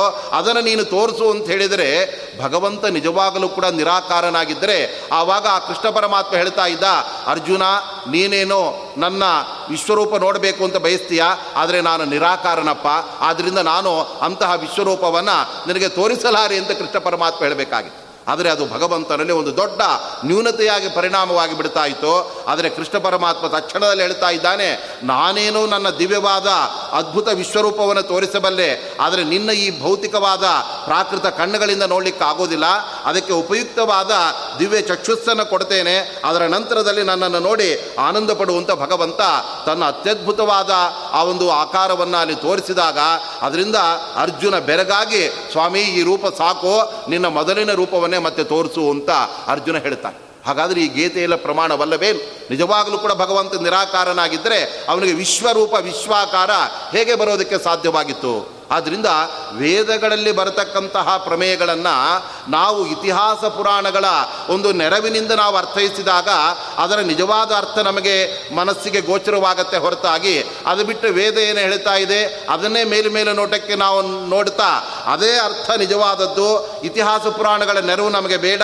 ಅದನ್ನೇ ಪ್ರಾಮಾಣಿಕ ಅರ್ಥ ಅಂತ ನಾವು ತಿಳ್ಕೊಳ್ತೇವೆ ಅಂದರೆ ಅದು ವೇದಕ್ಕೆ ಅಪಾರ್ಥವಾಗಿ ಬಿಡುತ್ತೆ. ಅಂತಹ ವೇದಕ್ಕೆ ಅಪಾರ್ಥ ಮಾಡುವವರನ್ನು ಕಂಡ್ರೆ ವೇದಾಭಿಮಾನಿ ದೇವತೆಗಳೆಲ್ಲ ಅವರು ಗಡಗಡನೆ ನಡಗಿಬಿಡ್ತಾರಂತೆ ಅಯ್ಯೋ, ಇವನು ಬಂದ, ನನಗೆ ತಪ್ಪು ತಪ್ಪು ಅರ್ಥ ಮಾಡ್ತಾನೆ, ನಾನು ಬೇಡ ಅಂತ ಹೇಳೋ ಹಾಗಿಲ್ಲ ಅಂತ ಅವು ಆ ವೇದಾಭಿಮಾನಿ ದೇವತೆಗಳೆಲ್ಲ ಬಿಭೇತಿ ಅಲ್ಪಶ್ರುತಾದ್ವೇದ ಮಾಮಯಂ ಪ್ರಚಲಿಷ್ಯತಿ ಅಂತ ನನ್ನನ್ನು ಇರೋ ಪ್ರಾಮಾಣಿಕ ಅರ್ಥಕ್ಕಿಂತ ಇವನು ಬೇರ್ಪಡಿಸಿ ಇನ್ನೇನು ಅರ್ಥ ಹೇಳಿಬಿಡ್ತಾ ಇದ್ದಾನೆ.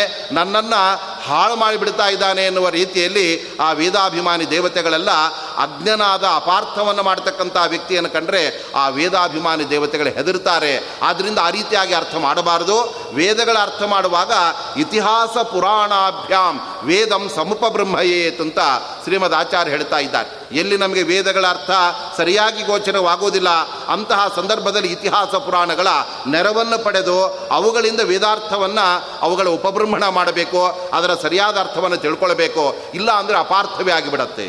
ಒಬ್ಬ ಗುರು ತನ್ನ ಶಿಷ್ಯನಿಗೆ ಅವನು ವೇದದ ಅರ್ಥವನ್ನು ಅರ್ಥಸಹಿತವಾಗಿ ವೇದ ಪಾಠವನ್ನು ಮಾಡ್ತಾ ಇತ್ತು ಆ ಸಂದರ್ಭದಲ್ಲಿ ಪುರುಷ ಸೂಕ್ತವನ್ನು ಅವನು ಹೇಳುವಾಗ, ಸಹಸ್ರ ಶೀರ್ಷ ಪುರುಷ, ಸಹಸ್ರಾಕ್ಷ ಸಹಸ್ರಪಾತ್ ಅಂತ ಆ ವೇದದ ಅರ್ಥವನ್ನು ಅವನು ಹೇಳ್ತಾ ನೋಡಿ ಆ ಭಗವಂತ, ಅವನಿಗೆ ಸಾವಿರ ತಲೆಗಳು, ಸಹಸ್ರಾಕ್ಷ, ಅವನಿಗೆ ಸಾವಿರ ಕಣ್ಣುಗಳು ಅಂತ ಭಗವಂತನ ಆ ಮಹಿಮೆಯನ್ನು ಅರ್ಥಸಹಿತವಾಗಿ ಅವನು ಹೇಳ್ತಾ ಇತ್ತು ಆ ಸಂದರ್ಭದಲ್ಲಿ ಆ ಗುರುಗಳ ವಿವರಣೆಯನ್ನು ಕೇಳ್ತಾ ಇದ್ದಂತಹ ಆ ಚತುರ್ಮತಿಯಾದಂತಹ ಶಿಷ್ಯನಿಗೆ ಅವನಿಗೆ ಸಂದೇಹ ಬರಲಿಕ್ಕೆ ಶುರುವಾಯಿತು. ಇದೇನಿದು ನಮ್ಮ ಗುರುಗಳು ಭಗವಂತನಿಗೆ ಸಾವಿರ ತಲೆ ಅಂತ ಹೇಳ್ತಾ ಇದ್ದಾರೆ. ಸಾವಿರ ತಲೆ ಇರುವ ಭಗವಂತನಿಗೆ ಎರಡು ಸಾವಿರ ಕಣ್ಣು ಇರಬೇಕಲ್ಲ. ಒಂದೊಂದು ತಲೆಗೆ ಎರಡೆರಡು ಕಣ್ಣುಗಳು. ಇವರು ಸಹಸ್ರಾಕ್ಷ ಅಂತ ದೇವರಿಗೆ ಬರೀ ಸಾವಿರ ಕಣ್ಣು ಅಂತ ಹೇಳ್ತಾ ಇದ್ದಾರೆ. ಇದು ಯಾಕೋ ಸರಿ ಹೋಗ್ತಾ ಇಲ್ಲಲ್ಲ ಅಂತ ಆ ಶಿಷ್ಯನ ಆ ಬುದ್ಧಿಗೆ ಗೋಚರವಾಯಿತು. ಅವನು ತಕ್ಷಣದಲ್ಲಿ ಪ್ರಶ್ನೆ ಮಾಡಿಬಿಟ್ಟ ಗುರುಗಳನ್ನು. ನೋಡಿ ಗುರುಗಳೇ, ಭಗವಂತ ಸಹಸ್ರ ಶೀರ್ಷನಾದ ಮೇಲೆ ಅವನಿಗೆ ದ್ವಿಸಹಸ್ರಾಕ್ಷಗಳು ಬರಬೇಕಾಗಿ. ಎರಡು ಸಾವಿರ ಕಣ್ಣುಗಳ ಹೋಗಿ ನೀವು ಬರೀ ಸಹಸ್ರಾಕ್ಷ ಅಂತ ಸಾವಿರ ಕಣ್ಣು ಅಂತ ಹೇಳ್ತಾ ಇದ್ದೀರಲ್ಲ, ಇದು ಹೇಗೆ ಸರಿಯಾಗತ್ತೆ ಅಂತ. ಗುರುಗಳಿಗೆ ಈ ಪ್ರಶ್ನೆ ಅನಿರೀಕ್ಷಿತವಾಗಿತ್ತು. ಅವರು ಅದನ್ನು ಕೇಳಿ ದಿಗ್ಭ್ರಾಂತರಾಗಿ ಏನು ಉತ್ತರ ಕೊಡಬೇಕು ಅಂತ ಗೊತ್ತಾಗಲೇ ಇಲ್ಲ. ಆದರೂ ಸುಧಾರಿಸ್ಕೊಂಡು ಅವರು ಉತ್ತರ ಹೇಳಿಬಿಟ್ರಂತೆ. ನೋಡಪ್ಪ, ಭಗವಂತ ಸಹಸ್ರ ಶೀರ್ಷನಾದ್ದರಿಂದ ಸಾವಿರ ತಲೆ ಇರುವ ಅವನಿಗೆ ಎರಡು ಸಾವಿರ ಕಣ್ಣುಗಳೇ ಇರಬೇಕಾಗಿತ್ತು. ಅಲ್ಲಿ ದ್ವಿಸಹಸ್ರಾಕ್ಷ ಅಂತ ಹೇಳಬೇಕಾಗಿತ್ತು. ಆದರೆ ಭಗವಂತನ ಕಣ್ಣುಗಳು ನಿಜವಾಗಲೂ ಎಷ್ಟಿತ್ತು ಅಂದರೆ ಅಲ್ಲೇ ಮುಂದೆ ಇದೆ ನೋಡು ಸಹಸ್ರ ಪಾತ್ ಅಂತಿದೆ. ಎರಡು ಸಾವಿರ ಕಣ್ಣುಗಳಲ್ಲಿ ಸಾವಿರ ಕಣ್ಣು ಕೆಳಗಡೆ ಬಿದ್ದೋಗ್ಬಿಟ್ಟಿದೆ. ಉಳಿದದ್ದೆಷ್ಟು ಒಂದೇ ಸಾವಿರ ಕಣ್ಣು. ಆದ್ದರಿಂದ ಭಗವಂತನನ್ನು ಸಹಸ್ರಾಕ್ಷ ಅಂತ ವೇದ ಹೇಳಿದೆ ಅಂತ ಅಪಾರ್ಥದಿಂದ ಉತ್ತರವನ್ನು ಕೊಟ್ಟುಬಿಟ್ಟು. ಆದರೆ ನಿಜವಾಗಲೂ ಕೂಡ ಭಗವಂತನ ಸಾವಿರ ಕಣ್ಣು ಬಿದ್ದು ಹೋಗಿ ಉಳಿದ ಸಾವಿರ ಕಣ್ಣು ಇದ್ದದ್ರಿಂದ ಅವನು ಸಹಸ್ರಾಕ್ಷ ಅಂತ ವೇದ ಹೇಳಿರ್ತಕ್ಕಂಥದ್ದಲ್ಲ. ದೇವರಿಗೆ ಆ ಅವಯವಗಳನ್ನು ಹೇಳುವಾಗ ಏನು ಸಹಸ್ರ ಅಂತ ಸಂಖ್ಯೆಯಲ್ಲಿ ಬಳಸಲಾಗಿದೆ, ಅದಕ್ಕೆ ಅಸಂಖ್ಯ ಅಂತ ಅರ್ಥ. ಅದನ್ನೇ ವಿಶ್ವರೂಪದಲ್ಲಿ ಅರ್ಜುನ ಆ ಭಗವಂತನ ದಿವ್ಯ ರೂಪವನ್ನು ನೋಡುವಾಗ ಅನೇಕ ಬಾಹುದರ ವಕ್ರನೇತ್ರಂ ಅಂತ ಅವನು ಉದ್ಗಾರ ತೆಗಿತಾ ಇದ್ದಾನೆ. ಈ ಭಗವಂತನಿಗೆ ಅಸಂಖ್ಯವಾದ ಇಂದ್ರಿಯಗಳು, ಅವಯವಗಳು ಅವನಲ್ಲೆಲ್ಲ ಇದೆ. ಅದನ್ನು ನಾನು ಕಂಡಿದ್ದೇನೆ ಅಂತ ಅರ್ಜುನನು ಹೇಳ್ತಾ ಇರುವಾಗ ಆ ಹಿನ್ನೆಲೆಯಲ್ಲಿ ಭಗವಂತನಿಗೆ ನಾವು ಸಹಸ್ರಾಕ್ಷನಾಗಿದ್ದಾನೆ ಅಂತ ಅಂದರೆ ಅವನು ಕೇವಲ ಒಂಬೈನೂರ ತೊಂಬತ್ತೊಂಬತ್ತು ಪ್ಲಸ್ ಒಂದು ಅಂತ ಅರ್ಥವಲ್ಲ. ಅಸಂಖ್ಯವಾದ ಇಂದ್ರಿಯಗಳು, ಅವಯವಗಳು ಭಗವಂತನಿಗಿದೆ ಅಂತ ಇತಿಹಾಸ ಪುರಾಣಗಳ ನೆಲೆಯಲ್ಲಿ ವೇದಗಳಿಗೆ ನಾವು ಅರ್ಥವನ್ನು ಅಲ್ಲಿ ಸ್ವೀಕಾರ ಮಾಡಿದಾಗ ಅದೇ ನಿಜವಾದ ವೇದಕ್ಕೆ ಸಮ್ಮತವಾದ ಅರ್ಥವಾಗುತ್ತೆ.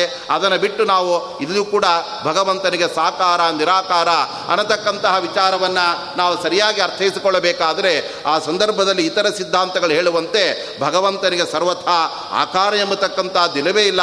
ಆದರೆ ಅವನಿಗೆ ಆಕಾರ ಎಂಬತಕ್ಕಂಥದ್ದು ಇದೆ ಅನ್ನತಕ್ಕಂಥ ವೇದವಾಕ್ಯ ಅದು ಪರಮ ಅಪ್ರಮಾಣ ಅಂತ ಹೇಳಿದರೆ ವೇದಕ್ಕೆ ಅಪ್ರಮಾಣವನ್ನು ಹೇಳ್ತಕ್ಕಂಥದ್ದೇ ಅದು ಸರಿಯಲ್ಲ ಎಂಬುದಾಗಿ ಆ ರೀತಿಯಾಗಿ ಭಗವಂತನ ಆ ಒಂದು ಮಹಿಮೆಯನ್ನು ಮಧ್ವ ಸಿದ್ಧಾಂತದಲ್ಲಿ ಯಾವ ರೀತಿಯಾಗಿ ಅಲ್ಲಿ ನಿರೂಪಣೆ ಮಾಡಿದ್ದಾರೆ.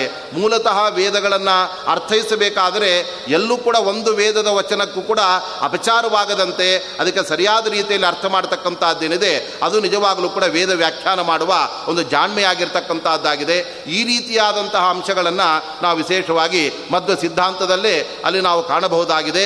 ಹೀಗೆ ಭಗವಂತನ ಸಗುಣತ್ವ, ನಿರ್ಗುಣತ್ವ, ಅನಂತರದಲ್ಲಿ ಸಾಕಾರತ್ವ ಮತ್ತು ನಿಕಾ, ನಿರಾಕಾರತ್ವ ಅದೇ ಥರ ಭಗವಂತನಿಗೆ ಯಾವುದೇ ರೀತಿಯಾಗಿರ್ತಕ್ಕಂಥ ಅವಯವಗಳಿಲ್ಲ ಅನ್ನತಕ್ಕಂತಹ ಮಾತಿಗೂ ಅಭಿಪ್ರಾಯ ಪ್ರಾಕೃತ ದೇಹ ಭಗವಂತನಿಗೆ ಇಲ್ಲ ಅಂತ ಅರ್ಥವೇ ಹೊರತಾಗಿ ಅವನಿಗೆ ಆಕಾರವೇ ಇಲ್ಲ ಅನ್ನತಕ್ಕಂಥದ್ದು. ಅದು ಸರಿಯಾಗಿರ್ತಕ್ಕಂಥದ್ದಲ್ಲ. ಅದಕ್ಕೆ ವಾದರಾಜ ಸ್ವಾಮಿಗಳು ಬಹಳ ಸುಂದರವಾದ ಒಂದು ಉದಾಹರಣೆ ಕೊಡ್ತಾ ಇದ್ದಾರೆ.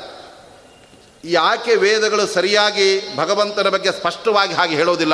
ಒಂದು ಕಡೆ ಭಗವಂತನನ್ನು ನಿರ್ಗುಣ ಅಂತ ಹೇಳಿಬಿಟ್ಟು ಭಗವಂತ ಸಕಲ ಗುಣ ಪರಿಪೂರ್ಣನಾಗಿದ್ದಾನೆ ಅನ್ನುವ ಅರ್ಥವನ್ನು ಅವು ಹೊರಹೊಮ್ಮಿಸ್ತವೆ. ನೇರವಾಗಿ ಎಲ್ಲ ಕಡೆ ಭಗವಂತ ಜ್ಞಾನಾನಂದಾದಿ ಅನಂತ ಗುಣಗಳಿಂದ ಪರಿಪೂರ್ಣನಾಗಿದ್ದಾನೆ ಅಂತ ಹೇಳಬಹುದಾಗಿತ್ತಲ್ಲ ಅಂತಂದರೆ ಅದಕ್ಕೆ ವಾದಿರಾಜಸ್ವಾಮಿಗಳು ಬಹಳ ಸುಂದರವಾಗಿ ಒಂದು ಮಾತನ್ನು ಹೇಳ್ತಾ ಇದ್ದಾರೆ.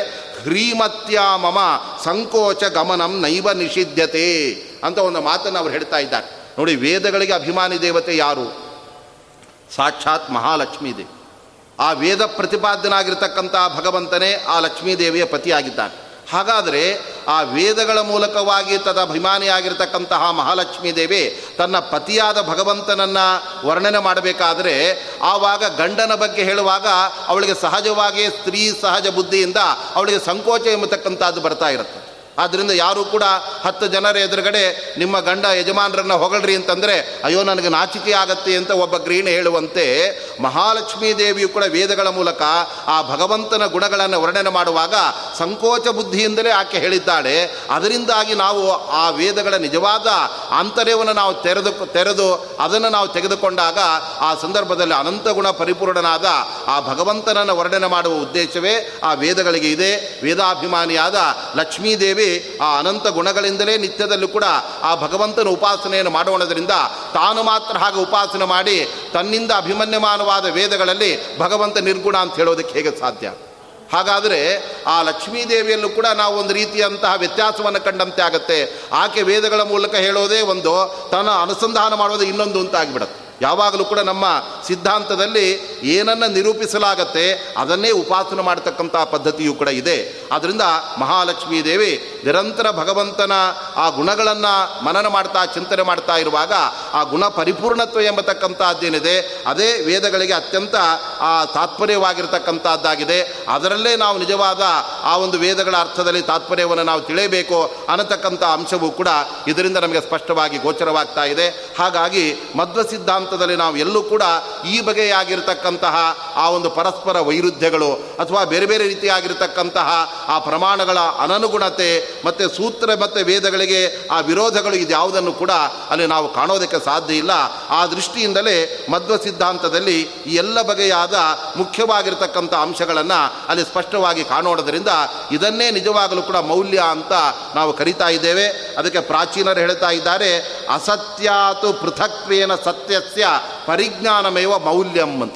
ನಿಜವಾಗಲೂ ಕೂಡ ಒಂದು ಮೌಲ್ಯ ಅಂತ ಹೇಳಿದರೆ ಅದು ಅಸತ್ಯದ ಬೆರಕೆ ಎಲ್ಲೂ ಕೂಡ ಇರಬಾರ್ದು. ಅದೇ ಥರ ಅಶಾಶ್ವತವಾದ ವಸ್ತುವನ್ನು ನಾವು ನಾವು ಶಾಶ್ವತ ವಸ್ತುವನ್ನು ತಿಳಿಯುವಾಗ ಅಶಾಶ್ವತ ವಸ್ತುಕ್ಕಿಂತ ಅದು ಬೇರೆಯಾಗಿದೆ ಅಂತ ನಾವು ತಿಳಿಯಬೇಕಾಗತ್ತೆ. ಆದ್ದರಿಂದಲೇ ನಾವು ಈ ಎಲ್ಲ ಜಗತ್ತಿನಲ್ಲಿ ಇರತಕ್ಕಂಥ ಅನೇಕ ವಸ್ತುಗಳಿಗಿಂತ ನಾವು ಭಗವಂತನ ಶ್ರೇಷ್ಠತೆಯನ್ನು ಹೇಳುವಾಗ, ನೋಡಿ, ಇದೆಲ್ಲ ನಶ್ವರವಾಗಿ ಬಿಟ್ಟಿದೆ ಆದ್ದರಿಂದ ಭಗವಂತ ಈ ಎಲ್ಲ ನಶ್ವರವಾದ ವಸ್ತುಗಳಿಗಿಂತ ಅತ್ಯಂತ ಭಿನ್ನನಾಗಿ, ಅವನು ಬೇರ್ಪಟ್ಟು, ಅವನು ಶಾಶ್ವತನಾಗಿದ್ದಾನೆ ಅಂತ ನಾವು ತಿಳಿದಾಗ ನಮಗೆ ಭಗವಂತನಲ್ಲಿ ಒಂದು ವಿಶೇಷವಾದ ಒಂದು ಗೌರವ ಬುದ್ಧಿ ಹುಟ್ಟತ್ತೆ. ಆವಾಗ ಭಗವಂತನಲ್ಲಿ ವಿಶೇಷವಾದ ಭಕ್ತಿಯನ್ನು ನಾವು ಮಾಡೋದಕ್ಕೆ ಅಲ್ಲಿ ಅವಕಾಶ ಎಂಬತಕ್ಕಂಥದ್ದಾಗತ್ತೆ.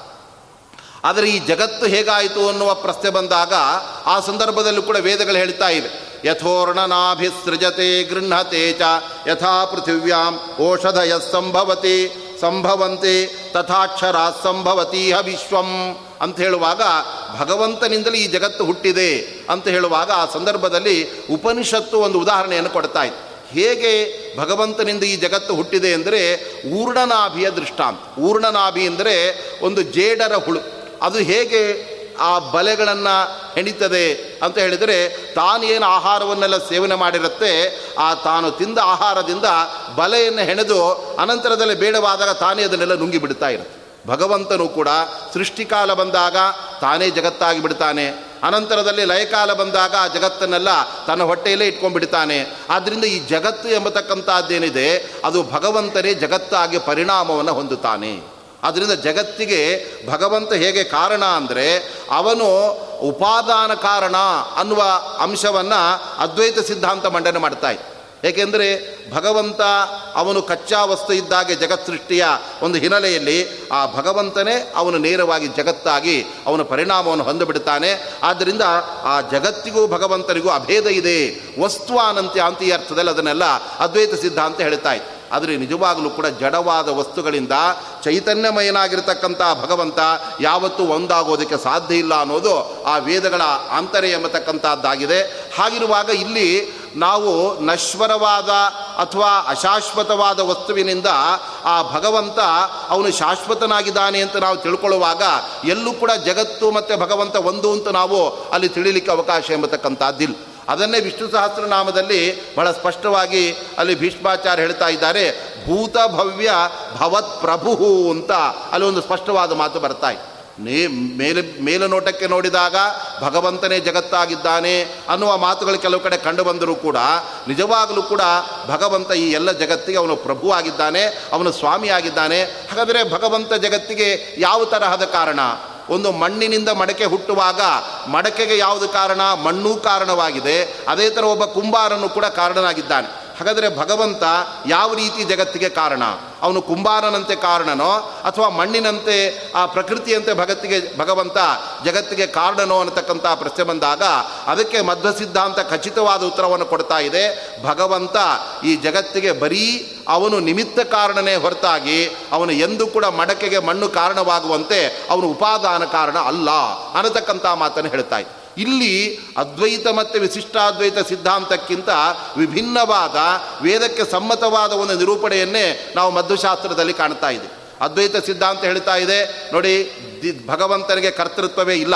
ಆದ್ದರಿಂದ ಅವನು ನಿರ್ಧರ್ಮಕ, ನಿರ್ಗುಣನಾಗಿದ್ದಾನೆ. ಆ ಜಗತ್ತು ಏನಿದೆ ಅಲ್ಲ, ಅದು ಮೂಲತಃ ಭಗವಂತನ ರೂಪದಲ್ಲಿತ್ತು.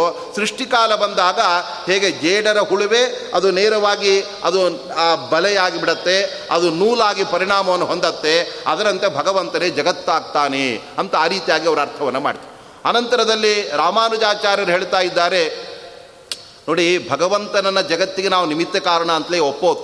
ಯಾಕೆ ಅಂದರೆ, ಅವನು ಈ ಜಗತ್ತಿಗಿಂತ ಬೇರೆ ಇದ್ದುಕೊಂಡು ಅವನು ಜಗತ್ತನ್ನು ಸೃಷ್ಟಿ ಮಾಡ್ತಾ ಇದ್ದಾನೆ.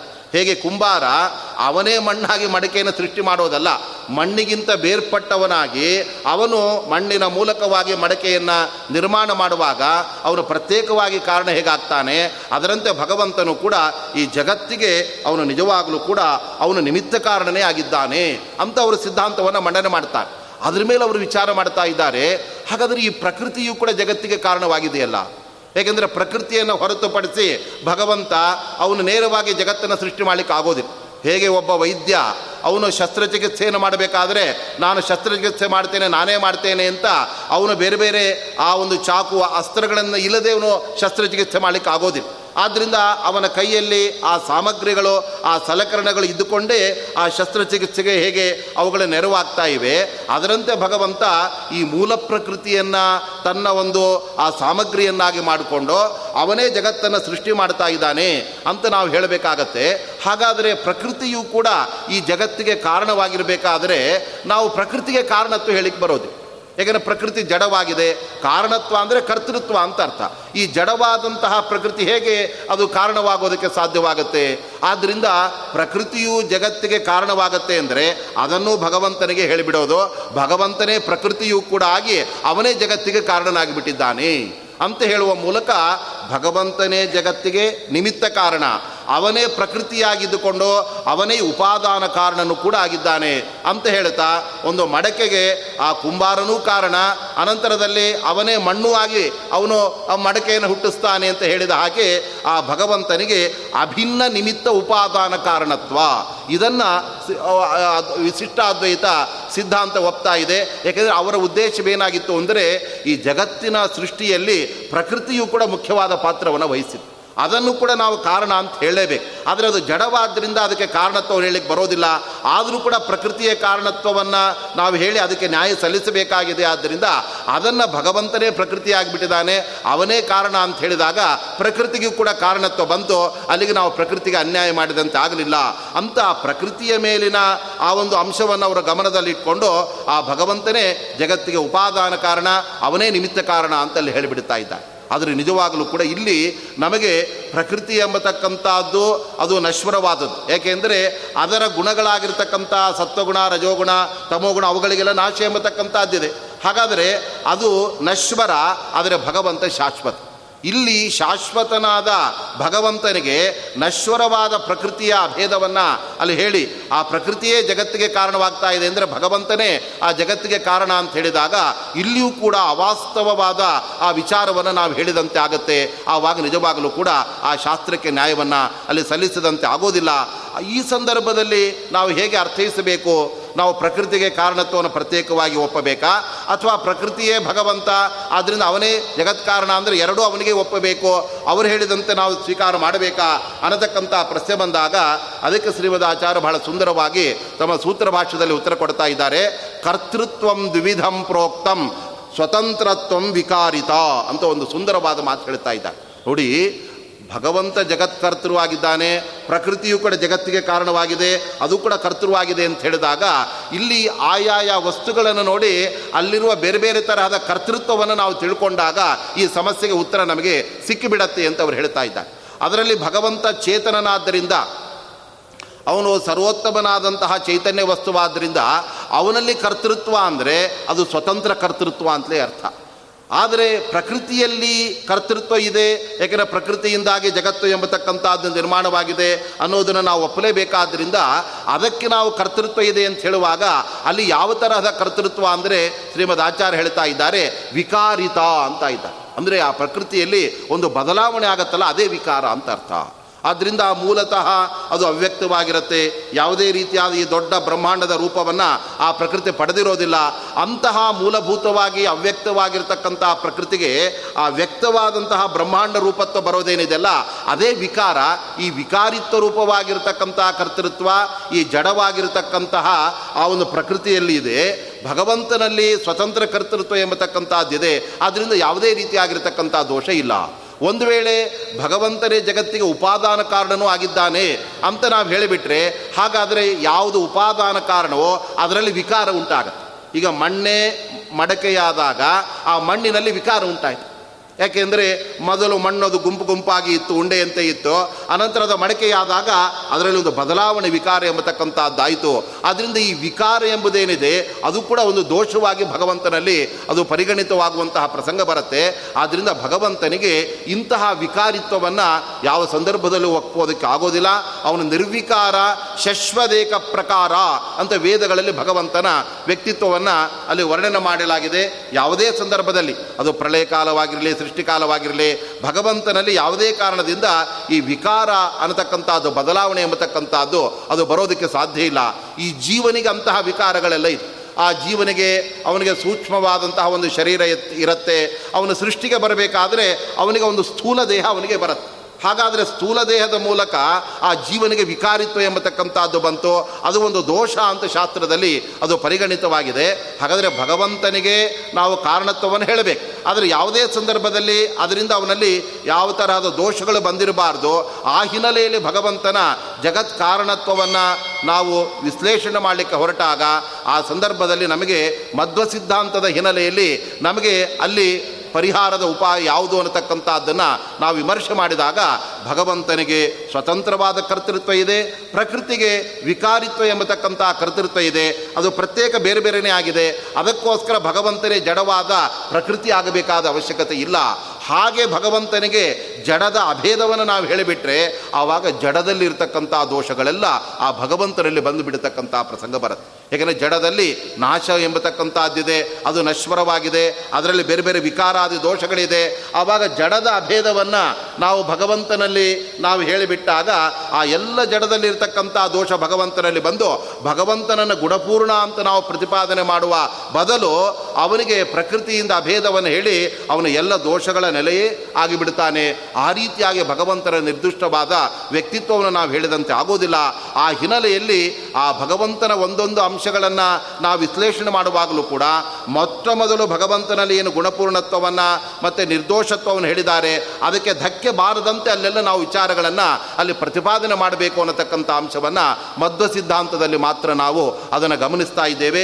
ಹೀಗೆ ಪ್ರತಿಯೊಂದು ವಿಚಾರಗಳಲ್ಲೂ ಕೂಡ ನಾವು ಶ್ರುತಿ ಮತ್ತು ಸೂತ್ರಗಳಿಗೆ ವಿರೋಧ ಬಾರದಂತೆ, ಭಗವಂತನ ನಿಜವಾದ ವ್ಯಕ್ತಿತ್ವಕ್ಕೆ ಕುಂದು ಕೊರತೆಗಳು ಬಾರದಂತೆ ಅವನ ಸ್ವರೂಪವನ್ನು ಪ್ರತಿಪಾದನೆ ಮಾಡ್ತಕ್ಕಂಥದ್ದೇನಿದೆಯಲ್ಲ, ಅದೇ ನಿಜವಾಗಿರ್ತಕ್ಕಂತಹ ದರ್ಶನಗಳ ಒಂದು ಗುರಿಯಾಗಬೇಕಾಗತ್ತೆ. ಯಾವುದೇ ಸಂದರ್ಭದಲ್ಲಿ ಅದಕ್ಕೆ ನಾವು ಬಳಸಿಕೊಳ್ಳುವ ಪ್ರಮಾಣಗಳು ದುರ್ಬಲವಾಗಿ ಬಿಟ್ಟರೆ ಅಥವಾ ಆ ಪ್ರಮಾಣಗಳೇ ದೋಷಪೂರಿತವಾಗಿ ಬಿಟ್ಟರೆ ಅಂತಹ ದುರ್ಬಲವಾದ, ದೋಷಪೂರಿತವಾದ ಪ್ರಮಾಣಗಳಿಂದ ನಮಗೆ ಸಿದ್ಧವಾಗತಕ್ಕಂಥ ವಿಚಾರಗಳೇನಿದೆಯಲ್ಲ, ಅವು ದುರ್ಬಲವಾಗಿ, ಅವುಗಳು ಮೌಲ್ಯರಹಿತವಾಗಿ ಎಲ್ಲರಿಗೂ ಕೂಡ ಅವುಗಳು ಆದೃತವಾಗೋದಕ್ಕೆ ಅಲ್ಲಿ ಸಾಧ್ಯ ಇಲ್ಲ ಅನ್ನತಕ್ಕಂಥ ಪ್ರಶ್ನೆ ಬರುತ್ತೆ. ಅದರಿಂದ ಯಾವುದೇ ವಿಚಾರವನ್ನು ನಾವು ಸಮರ್ಥನೆ ಮಾಡುವಾಗ, ಅದರಿಂದ ನಮಗೇನು ಪ್ರಯೋಜನ ಬರುತ್ತೆ ಅನ್ನೋದಕ್ಕಿಂತ ಹೆಚ್ಚಾಗಿ ಅದು ಎಷ್ಟರ ಮಟ್ಟಿಗೆ ಪ್ರಮಾಣಬದ್ಧವಾಗಿದೆ ಅನ್ನೋದು ನಮಗೆ ಬಹಳ ಮುಖ್ಯವಾಗಿರ್ತಕ್ಕಂಥದ್ದು. ಯಾವಾಗಲೂ ಕೂಡ ಮಾನಾಧೀನ ಮೇಯ ಸಿದ್ಧಿ ಅಂತ ಜ್ಞಾನಿಗಳ ಒಂದು ವಚನ ಎಂಬತಕ್ಕಂಥದ್ದಿದೆ. ಪ್ರಮಾಣಗಳಿಂದ ಯಾವತ್ತೂ ಒಂದು ಪ್ರಮೇಯ, ಒಂದು ವಿಚಾರ ಸಿದ್ಧವಾಗುತ್ತೆ ಹೊರತಾಗಿ ಅದು ಬಿಟ್ಟು ಪ್ರಯೋಜನ ಏನಿದೆ,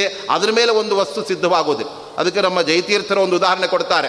ನೋಡಿ, ಒಬ್ಬ ಮರುಭೂಮಿಯಲ್ಲಿ ಸಹರಾ ಮರುಭೂಮಿ ಒಂದು ಹನಿ ನೀರು ಕೂಡ ಇಲ್ಲದೇ ಇರತಕ್ಕಂಥ ಜಾಗಕ್ಕೆ ಒಬ್ಬ ಹೋಗಿ ನನಗೆ ತುಂಬ ಬಾಯಾರಿಕೆಯಾಗಿಬಿಟ್ಟಿದೆ. ಆದ್ದರಿಂದ ಇಲ್ಲಿ ನೀರು ಸಿಕ್ಕರೆ ನನ್ನ ಬಾಯಾರಿಕೆ ಹೋಗುತ್ತೆ. ಆದ್ದರಿಂದ ನನ್ನ ಬಾಯಾರಿಕೆಯನ್ನು ಪರಿಹಾರ ಮಾಡುವುದೇ ಇಲ್ಲೊಂದು ಪ್ರಯೋಜನ ನೀರಿಗೆ. ಆ ಪ್ರಯೋಜನ ಇರೋದರಿಂದ ಇಲ್ಲಿ ನೀರು ಬರಲಿ ಅಂತ ಅವನು ಅಂದ್ಕೊಳ್ತಾ ಕೂತ್ಕೊಂಡ್ರೆ ಆ ಮರುಭೂಮಿಯಲ್ಲಿ ಎಲ್ಲಿ ನೀರು ಬರಬೇಕು? ಕೊನೆಗೆ ಇವನೇ ನೀರಿಲ್ಲದೆ ಸತ್ತು ಹೋಗೋ ಪ್ರಸಂಗ ಬರುತ್ತೆ. ಹಾಗಾದರೆ ಯಾವಾಗಲೂ ಕೂಡ ಒಂದು ವಸ್ತು ಸಿದ್ಧಿಯಾಗೋದು ಪ್ರಯೋಜನ ಅಧೀನವಲ್ಲ ಅದು ಪ್ರಮಾಣದ ಅಧೀನವಾಗಿದೆ. ಆದ್ದರಿಂದ ನಮ್ಮ ಕಣ್ಣಿಗೆ ಒಂದು ಜಲಾಶಯ ಕಾಣಿಸ್ತಾ ಇತ್ತು ಅಂದರೆ ಅದರಿಂದ ಇಲ್ಲಿ ನೀರಿದೆ ಅಂತ ಅವನು ತಿಳ್ಕೊಳ್ಬೋದೇ ಹೊರತಾಗಿ ಯಾವತ್ತೂ ಕೂಡ ಪ್ರಯೋಜನವನ್ನು ಇಟ್ಕೊಂಡು ನಾವು ವಸ್ತುವನ್ನು ನಾವು ಸಾಧನೆ ಮಾಡ್ತಕ್ಕಂಥದ್ದಲ್ಲ ಅದಕ್ಕೆ ಸರಿಯಾದಂತಹ ಪ್ರಮಾಣದ ಒಂದು ಭದ್ರ ಬುನಾದಿ ಇದ್ದಾಗಲೇ ಆ ಸಂದರ್ಭದಲ್ಲಿ ಅದರಿಂದ ನಮಗೆ ಸರಿಯಾದಂತಹ ವಿಚಾರಗಳು ನಮಗೆ ಹೊರಹೊಮ್ಮುತ್ತವೆ ಅನ್ನತಕ್ಕಂಥ ದೃಷ್ಟಿಯಿಂದಲೇ ನಮ್ಮ ಶ್ರೀಮದಾಚಾರ್ಯರು ಅವರು ಈ ಒಂದು ತಮ್ಮ ಸಿದ್ಧಾಂತದ ಮೂಲಕ ಅವರಿಗೆ ಸತ್ಯ ಶೋಧನೆಯನ್ನು ಮಾಡಲು ಹೊರಟಾಗ ಅದರಿಂದ ಸಜ್ಜನರಿಗೆ ಯುಕ್ತಾಯುಕ್ತ ವಿವೇಚನೆ ಎಂಬತಕ್ಕಂಥದ್ದು ಬರುತ್ತೆ. ನಮಗೆ ಈ ಜಗತ್ತು ಅದು ನಶ್ವರವಾದ್ದರಿಂದ ಅದರ ಕಡೆ ನಾವು ಹೆಚ್ಚು ಗಮನವನ್ನು ಹಾಕ್ತಕ್ಕಂಥದ್ದಲ್ಲ. ಆದರೆ ನಿಜವಾಗಲೂ ಕೂಡ ಭಗವಂತ ಅವನು ಶಾಶ್ವತನಾದ್ದರಿಂದ ನಾವು ಅವನ ಒಲುಮೆಗೆ ನಾವು ನಿಜವಾಗಲೂ ಕೂಡ ಬೇರೆ ಬೇರೆ ಸಾಧನೆಗಳನ್ನು ಮಾಡಬೇಕು. ಈ ಭೌತಿಕವಾದ ಸುಖವನ್ನು ಪಡೆಯುತ್ತಾ ಈ ದೇ ನಶ್ವರವಾದ ದೇಹ, ಈ ನಶ್ವರವಾದ ಪ್ರಪಂಚದಲ್ಲಿ ನಾವು ಎಷ್ಟು ದಿನ ಇರೋದಕ್ಕೆ ಸಾಧ್ಯವಾಗುತ್ತೆ? ಅಂತ ಅವನಿಗೆ ಅಂತರಂಗದಲ್ಲಿ ವಿಶ್ಲೇಷಣೆ ಮಾಡೋದಕ್ಕೆ ಅವಕಾಶವಾಗುವಂತೆ ಅವನಿಗೆ ನಶ್ವರದಿಂದ ಆ ಬೇರ್ಪಟ್ಟಂತಹ ಆ ಶಾಶ್ವತವಾದ ವಸ್ತು ಇದು ಅಂತ ಅವರಿಗೆ ತಿಳಿಸ್ಕೊಡ್ಬೇಕಾಗತ್ತೆ. ಅದೇ ತರಹ ಅವನಿಗೆ ಅಸತ್ಯವಾದ ವಸ್ತುವಿಗಿಂತ ಸತ್ಯವಾದ ವಸ್ತು ಯಾವುದು ಅಂತ ಒಂದು ಸತ್ಯವಾದ ವಿಚಾರವನ್ನು ಅವರು ಸಜ್ಜನರಿಗೆ ನೀಡಿದಾಗ ಅದರಿಂದ ಅವನಿಗೆ ಯುಕ್ತಾಯುಕ್ತ ವಿವೇಚನೆ ಬರುತ್ತೆ. ಆವಾಗ ನನ್ನ ಗುರಿ ಇದು, ನಾನು ಇದನ್ನು ಮಾಡಬೇಕಾದದ್ದು. ಇದನ್ನು ನಾನು ಮಾಡಬಾರ್ತಕ್ಕದ್ದು ಅನ್ನತಕ್ಕಂಥ ವಿಚಾರ ಅವನಿಗೆ ಬರುತ್ತೆ. ಒಂದು ವೇಳೆ ಈ ಜಗತ್ತನ್ನೇ ಇದು ಸುಳ್ಳು, ಜಗತ್ತು ಮಿಥ್ಯಾಭೂತವಾಗಿದೆ ಅಂತ ಆ ಇತರ ದರ್ಶನಗಳ ಪ್ರತಿಪಾದನೆ ಮಾಡಿದಾಗ, ಅದರಿಂದ ನಮ್ಮ ಕಣ್ಣಿಗೆ ಕಾಣತಕ್ಕಂತಹ ಈ ಜಗತ್ತನ್ನೇ ನಿರಾಕರಣೆ ಮಾಡಿದಾಗ, ಆ ಸಂದರ್ಭದಲ್ಲಿ ನಮಗೆ ಎಲ್ಲ ನಶ್ವರವಾದ್ದರಿಂದ ಏನು ಮಾಡಬೇಕು ಅಂತ ಅವನಿಗೆ ಗೋಚರವಾಗೋದೆ. ಆವಾಗ ತನ್ನ ಎಲ್ಲ ಕ್ರಿಯೆಗಳಿಂದ ಅವನು ಹಿಂದೆ ಉಳಿದು ಬಿಡ್ತಾನೆ ಋಷಿಮುನಿಗಳೆಲ್ಲ ಈ ವೈವಿಧ್ಯಮಯವಾದ ಈ ಜಗತ್ತನ್ನು ನೋಡಿ ಇದರ ಹಿನ್ನೆಲೆಯಲ್ಲಿ ಭಗವಂತ ಎಷ್ಟು ಅಚಿಂತ್ಯಾದ್ಭುತ ಶಕ್ತಿಯನ್ನು ಪಡೆದಿದ್ದಾನೆ. ಆದ್ದರಿಂದ ಅವನು ಸೃಷ್ಟಿ ಮಾಡಿದ ಈ ಜಗತ್ತು ಸತ್ಯ ಅನ್ನೋದಕ್ಕೆ ಈ ಜಗತ್ತೇ ಅತ್ಯಂತ ಸಾಕ್ಷಿಯನ್ನು ಹೇಳ್ತಾ ಇರುವಾಗ ಅದಕ್ಕೆ ಪ್ರತ್ಯೇಕವಾದ ಪ್ರಮಾಣವೇ ಬೇಡ ಅಂತ ಆ ಭಗವಂತ ಸತ್ಯ, ಅವನು ಮಾಡಿರತಕ್ಕಂತಹ ವಿಶ್ವವು ಕೂಡ ಸತ್ಯವಾಗಿದೆ ಅಂತ ಅವರು ಸ್ವತಃ ತಿಳ್ಕೊಂಡು ಅದರ ಬಗ್ಗೆ ಗೊಂದಲವೇ ಇಲ್ಲದೆ ಆ ಭಗವಂತನ ಬಗ್ಗೆ ಮತ್ತೇನು ವಿಶೇಷವನ್ನು ನಾವು ತಿಳ್ಕೊಳ್ಬೇಕು ಅಂತ ಅದರ ಬಗ್ಗೆ ಅವರು ವಿಚಾರ ಮಾಡ್ತಾರೆ ಹೊರತಾಗಿ ಈ ಜಗತ್ತೇ ಸುಳ್ಳು ಆದ್ದರಿಂದ ಮುಂದೆ ಏನು ಮಾಡಬೇಕು ಅಂತ ಆ ಜಗತ್ತಿನ ನಿರಾಕರಣೆ ಮಾಡಿದಾಗ ಅದರಿಂದ ಒಬ್ಬ ವ್ಯಕ್ತಿಗೆ ಯಾವುದರಲ್ಲಿ ಪ್ರವೃತ್ತಿ ಬರೋದಕ್ಕೆ ಅಲ್ಲಿ ಸಾಧ್ಯ ಎಂಬತಕ್ಕಂಥದ್ದು ಆಗೋದಿಲ್ಲ ಈ ದೃಷ್ಟಿಯಿಂದ ನಮಗೆ ಶ್ರೀಮದ್ ಆಚಾರ್ಯರ ಸಿದ್ಧಾಂತವನ್ನು ನಾವು ಅನುಸರಿಸಿದಾಗ, ಅದರಿಂದ ನಮಗೆ ಇಂತಹ ಮೌಲ್ಯಯುತವಾದ ವಿಚಾರಗಳೇ ನಮಗೆ ಎಲ್ಲ ಸಂದರ್ಭದಲ್ಲೂ ಕೂಡ ಸಿಗತ್ತೆ. ಅವರ ಅಸತ್ಯದಿಂದ ಸೋಸಿ ತೆಗೆದ ಸತ್ಯವನ್ನು ನಮ್ಮ ಮುಂದೆ ಇಟ್ಟು ಅವರು ಹೇಳ್ತಾ ಇದ್ದಾರೆ, ನೋಡಿ ಇದರಿಂದ ನೀವೇನು ಮುಂದೆ ನೀವು ಮಾಡಬೇಕಾದಂತಹ ಕರ್ತವ್ಯ, ಅದರ ಬಗ್ಗೆ ನೀವು ವಿವೇಚನೆಯನ್ನು ಮಾಡಿಕೊಂಡು ಅದರಲ್ಲಿ ಪ್ರವೃತ್ತರಾದಾಗ, ಅದರಿಂದ ನಮ್ಮ ಜನ್ಮ ಸಾಫಲ್ಯ, ಅದರಿಂದ ನಮ್ಮ ಜನ್ಮದ ಗುರಿಯನ್ನು ನಾವು ಮುಟ್ಟೋದಕ್ಕೆ ಸಾಧ್ಯವಾಗುತ್ತೆ ಎಂಬುದಾಗಿ ಆ ದರ್ಶನಗಳೆಲ್ಲ ನಿಜವಾಗಲೂ ಕೂಡ ಎಲ್ಲ ದರ್ಶನಗಳು ಕೂಡ ಸಮಾಜಕ್ಕೆ ಅದು ಮಾರ್ಗದರ್ಶಕವಾಗೋದಕ್ಕೆ ಸಾಧ್ಯ ಇಲ್ಲ. ಅದು ಮಧ್ವ ದರ್ಶನ ಪೂರ್ಣಪ್ರಜ್ಞ ದರ್ಶನ ಮಾತ್ರ ಸಮಾಜಕ್ಕೆ ಮಾರ್ಗದರ್ಶನ ಮಾಡಲು ಸಾಧ್ಯ ಅನ್ನೋದನ್ನು ನಾವು ಘಂಟಾಘೋಷವಾಗಿ ಹೇಳಬಹುದಾದಂತಹದ್ದಾಗಿದೆ ಆದ್ದರಿಂದ ಅಂತಹ ಮಧ್ವ ಸಿದ್ಧಾಂತದ ಅನೇಕ ಪ್ರಮೇಯಗಳನ್ನು ಇದರ ತಳಹದಿಯಲ್ಲೇ ನಾವು ನೋಡಿದಾಗ ಶ್ರೀಮದ್ ಆಚಾರ್ಯರವರು ಸರ್ವಜ್ಞರು, ಅವರು ಹೇಳಿದಂತಹ ವಿಚಾರದಲ್ಲಿ ನಮಗೆ ಯಾವುದೇ ರೀತಿಯಾದ ಸಂದೇಹಗಳೇ ಇಲ್ಲ. ಆದರೂ ಕೂಡ ಸರಿಯಾದ ಪ್ರಮಾಣಗಳನ್ನು ನಾವು ತಿಳ್ಕೊಂಡು ಅನಂತರದಲ್ಲಿ ಆ ವಿಚಾರವನ್ನು ನಾವು ಮನಗಾಣಬೇಕು ಅನ್ನೋದಕ್ಕೋಸ್ಕರ ಮೊಟ್ಟ ಮೊದಲು ಶ್ರೀಮದ್ ಆಚಾರ್ಯರು ಇತರ ಗ್ರಂಥಗಳನ್ನೆಲ್ಲ ಅವರ ರಚನೆ ಮಾಡುವಾಗ ಪ್ರಮಾಣ ಲಕ್ಷಣ ಅಂತ ಒಂದು ಕೃತಿಯನ್ನು ರಚನೆ ಮಾಡಿ ಅದರಲ್ಲಿ ಅವರು ಹೇಳ್ತಾರೆ, ನೋಡಿ, ಇತರ ದಾರ್ಶನಿಕರು ಹೇಳುವಂತೆ ಐದು ಪ್ರತ್ಯಕ್ಷಗಳು, ಜ್ಞಾನೇಂದ್ರಿಯಗಳಿಂದ ನಮಗೆ ಬರುವ, ಕಣ್ಣು, ಕಿವಿ, ಮೂಗು, ಚರ್ಮೇಂದ್ರಿಯಗಳಿಂದ ಬರುವ ಆ ತಿಳುವಳಿಕೆಗಳು ಅವುಗಳು ಒಂದು ರೀತಿ ಪ್ರಮಾಣವಾದರೆ, ಅನಂತರ ಮನಸ್ಸಿನಿಂದ ನಮಗೆ ಮಾನಸ ಪ್ರತ್ಯಕ್ಷವೂ ಕೂಡ ಬರುತ್ತೆ, ಸುಖ ದುಃಖಗಳ ಪ್ರತ್ಯಕ್ಷ ಹೇಗೆ ಬರುತ್ತೆ ನಮಗೆ? ನಾವು ಕಣ್ಣಿನಿಂದ ಸುಖ ಯಾವುದು, ದುಃಖ ಯಾವುದು ಅಂತ ನಮಗೆ ಗೊತ್ತಾಗೋದಿಲ್ಲ, ನಮ್ಮ ಅಂತರಂಗದಲ್ಲಿ ಮನಸ್ಸಿನಿಂದ ನಮಗೆ ಮಾನಸವಾದ ಆ ಸುಖ ದುಃಖಗಳ ಅನುಭವ ಬರುತ್ತೆ, ಹೀಗೆ ಪ್ರತ್ಯಕ್ಷಗಳು ಆರು ತರಹವೇ ಅಂತ ಉಳಿದ ಎಲ್ಲ ದಾರ್ಶನಿಕರು ಹೇಳಿಬಿಟ್ಟು ಶ್ರೀಮದ್ ಆಚಾರ್ಯರು ಹೇಳ್ತಾ ಇದ್ದಾರೆ, ಈ ಆರಷ್ಟೇ ಪ್ರಮಾಣಗಳಲ್ಲ, ಇನ್ನೊಂದು ಪ್ರಮಾಣ ಇದೆ, ಅದು ಸಾಕ್ಷಿ ಇಂದ್ರಿಯ ಅಂತ ಅವ್ರು ಹೇಳ್ತಾ ಇದ್ದಾರೆ. ನಮ್ಮ ಸ್ವರೂಪಭೂತವಾದ, ಅಂದರೆ ಆತ್ಮಸ್ವರೂಪಭೂತವಾದ ಸಾಕ್ಷಿ ಇಂದ್ರಿಯ ಅಂತ ಒಂದಿದೆ. ಅದು ಈ ಐದು ಇಂದ್ರಿಯಗಳು ಹೇಳದೇ ಇರುವ, ಮನಸ್ಸು ಹೇಳದೇ ಇರತಕ್ಕಂಥ ಒಂದು ಅಂಶವನ್ನು ನಮ್ಮ ಸಾಕ್ಷಿ ಇಂದ್ರಿಯ ಹೇಳುತ್ತೆ. ಅದರಿಂದ ಭಗವಂತನ ಅಸ್ತಿತ್ವವನ್ನು ನಾವು ಮಾಡುವುದು ತಪ್ಪೋ ಒಪ್ಪೋ ಅನ್ನೋದನ್ನು ನಮ್ಮ ಮನಸ್ಸೇ ನಮ್ಮ ಸಾಕ್ಷಿ ಇಂದ್ರಿಯವೇ ಹೇಳುತ್ತೆ. ಅದರಿಂದ ಪ್ರಮಾಣಗಳ ಆಯ್ಕೆ ಮಾಡುವಾಗ ಇದನ್ನು ಕೂಡ ಅವರು ಸ್ಪಷ್ಟವಾಗಿ ನಾವು ಗಮನಿಸಿ ಅದನ್ನು ಕೂಡ ಒಪ್ಪಿ ಅದರ ಹಿನ್ನೆಲೆಯಲ್ಲಿ ನಮಗೆ ರೂಪಿತವಾಗುವ ಬೇರೆ ಬೇರೆ ಪ್ರಮೇಯಗಳನ್ನು ಕೂಡ ನಾವು ತಿಳಿಯಬೇಕು ಎಂಬುದನ್ನು ನಮಗೆ ಶ್ರೀಮದ್ ಆಚಾರ್ಯ ತೋರಿಸಿಕೊಟ್ಟಿದ್ದಾರೆ. ಯಾಕೆಂದರೆ ಕಣ್ಣು ಮಾತ್ರ ಪ್ರಮಾಣ ಅಂತ ಆದರೆ ಕಣ್ಣಿಗೆ ಗೋಚರವಾಗದೇ ಇರುವ ವಿಷಯಗಳಲ್ಲಿ ನಾವು ಯಾವುದನ್ನು ಪ್ರಮಾಣ ಅಂತ ಒಪ್ಪಬೇಕು? ಅದಕ್ಕೆ ಕಿವಿಯು ಪ್ರಮಾಣ ಅಂತ ಆಯ್ತು. ಅದೇ ತರಹ ಇತರ ಇಂದ್ರಿಯಗಳಂತೆ ಷಡ್ವಿಧ ಇಂದ್ರಿಯಗಳು ನಮಗೆ ಬೇಕಾದ ಪ್ರಮೇಯಗಳನ್ನು ಹೇಳುವುದಕ್ಕೆ ಅವುಗಳ ಅಸಮರ್ಥವಾದಾಗ ಆ ಭಗವಂತನ ಅಸ್ತಿತ್ವ ಇತ್ಯಾದಿಗಳನ್ನು ನಾವು ತಿಳಿಯೋದಕ್ಕೆ ನಮ್ಮ ಸಾಕ್ಷಿಯೂ ಪ್ರಮಾಣವಾಗತ್ತೆ. ಯಾವುದು ಪಾಪ, ಯಾವುದು ಪುಣ್ಯ ಅನ್ನೋದನ್ನು ತಿಳ್ಕೊಳ್ಳೋದಕ್ಕೆ ನಾವು ಎಲ್ಲ ಬೇರೆ ಬೇರೆ ವ್ಯಕ್ತಿಗಳ ಹತ್ರ ನಾವು ಕೇಳಬೇಕಾಗಿಲ್ಲ. ನಾವು ನಮ್ಮ ಮನಸ್ಸನ್ನು ಚೆನ್ನಾಗಿ ಸೂಕ್ಷ್ಮವಾಗಿ ವಿಚಾರ ಮಾಡಿದರೆ ಸಾಕು. ಒಬ್ಬನಿಗೆ ದ್ರೋಹ ಮಾಡಿದರೆ, ಅವನಿಗೆ ಉಪದ್ರೋಹ ಮಾಡಿ, ಕೆಟ್ಟದ್ದನ್ನು ಮಾಡಿದರೆ, ಮನೆಗೆ ಬಂದು ರಾತ್ರಿ ಮಲಗಿದಾಗ ಅವನ ಅಂತರಂಗ, ಅವನ ಸಾಕ್ಷಿ ಹೇಳುತ್ತೆ, ನಾನು ಅವನಿಗೆ ಹಾಗೆ ಮಾಡಬಾರ್ದಾಗಿತ್ತು. ಅವನಿಗೆ ಕೆಟ್ಟದ್ದನ್ನು ಮಾಡಿದ್ದರಿಂದ ಅದು ತಪ್ಪು ಅಂತ ಅವನ ಅಂತರಂಗವೇ ಸಾಕ್ಷಿ ಹೇಳ್ತಾನೆ. ಹಾಗಾದರೆ ಇವೆಲ್ಲ ಸಮಾಜದ ಒಳಿತಿಗೆ ಎಷ್ಟು ಉಪಯುಕ್ತವಾದಂತಹ ಅಂಶಗಳು. ಅವುಗಳ ಹಿನ್ನೆಲೆಯಲ್ಲಿ ಶ್ರೀಮದ್ ಆಚಾರ್ಯರು ಹೇಗೆ ತಮ್ಮ ಆ ಸುಭದ್ರವಾದ ಆ ಪ್ರಮಾಣಗಳ ತಳಹದಿಯಲ್ಲಿ ಆ ಸಿದ್ಧಾಂತವನ್ನು ಅವರು ಸ್ಥಾಪನೆ ಮಾಡಿದ್ದಾರೆ ಎಂಬುದನ್ನು ನೋಡಿದಾಗ ನಮಗೆ ಅಂತೇ ಸಿದ್ಧಸ್ತು ಸಿದ್ಧಾಂತ ಮಧ್ವಸ್ಯಾಗಮೇವ ಹಿ ಅಂತ ವಾದಿರಾಜ ಗುರುಸಾರ್ವಭೌಮರು ಏನು ಮಾತನ್ನು ಹೇಳಿದ್ದಾರೆ, ಅದು ಅಕ್ಷರಶಃ ಸತ್ಯವಾದದ್ದು. ಅದರ ಹಿನ್ನೆಲೆಯಲ್ಲಿ ದುರಾಗ್ರಹಗಳ ಹೀನರಾಗಿ ಸರಿಯಾದ ಒಂದು ವಿವೇಚನಾ ಶಕ್ತಿಯಿಂದ ಯಾವುದು ಸರಿಯಾದದ್ದು ಅಂತ ವಿಚಾರ ಮಾಡಲಿಕ್ಕೆ ಹೊರಟಾಗ ಇತರರಿಗೂ ಕೂಡ ಆ ಪ್ರಮಾಣಗಳು ಆ ಮೂಲಕ ಅಲ್ಲಿರ್ತಕ್ಕಂತಹ ಸತ್ವ ಅದೆಲ್ಲ ನಮಗೆ ಗೊತ್ತಾಗುತ್ತಾದ್ದರಿಂದ ಆ ಹಿನ್ನೆಲೆಯಲ್ಲಿ ನಮ್ಮ ಮಧ್ವ ಸಿದ್ಧಾಂತದ ಅಧ್ಯಯನ ನಡೆದಾಗ ಆವಾಗಲೇ ಅದರ ಸಾರ್ಥಕತೆ ಎಂಬ ಅಂಶವನ್ನು ತಿಳಿಸ್ತಾ ಇವತ್ತಿನ ಈ ಉಪನ್ಯಾಸವನ್ನು ಇಲ್ಲಿಗೆ ಮುಕ್ತಾಯಗೊಳಿಸ್ತಾ ಇದೆ. ಶ್ರೀಕೃಷ್ಣಾರ್ಥ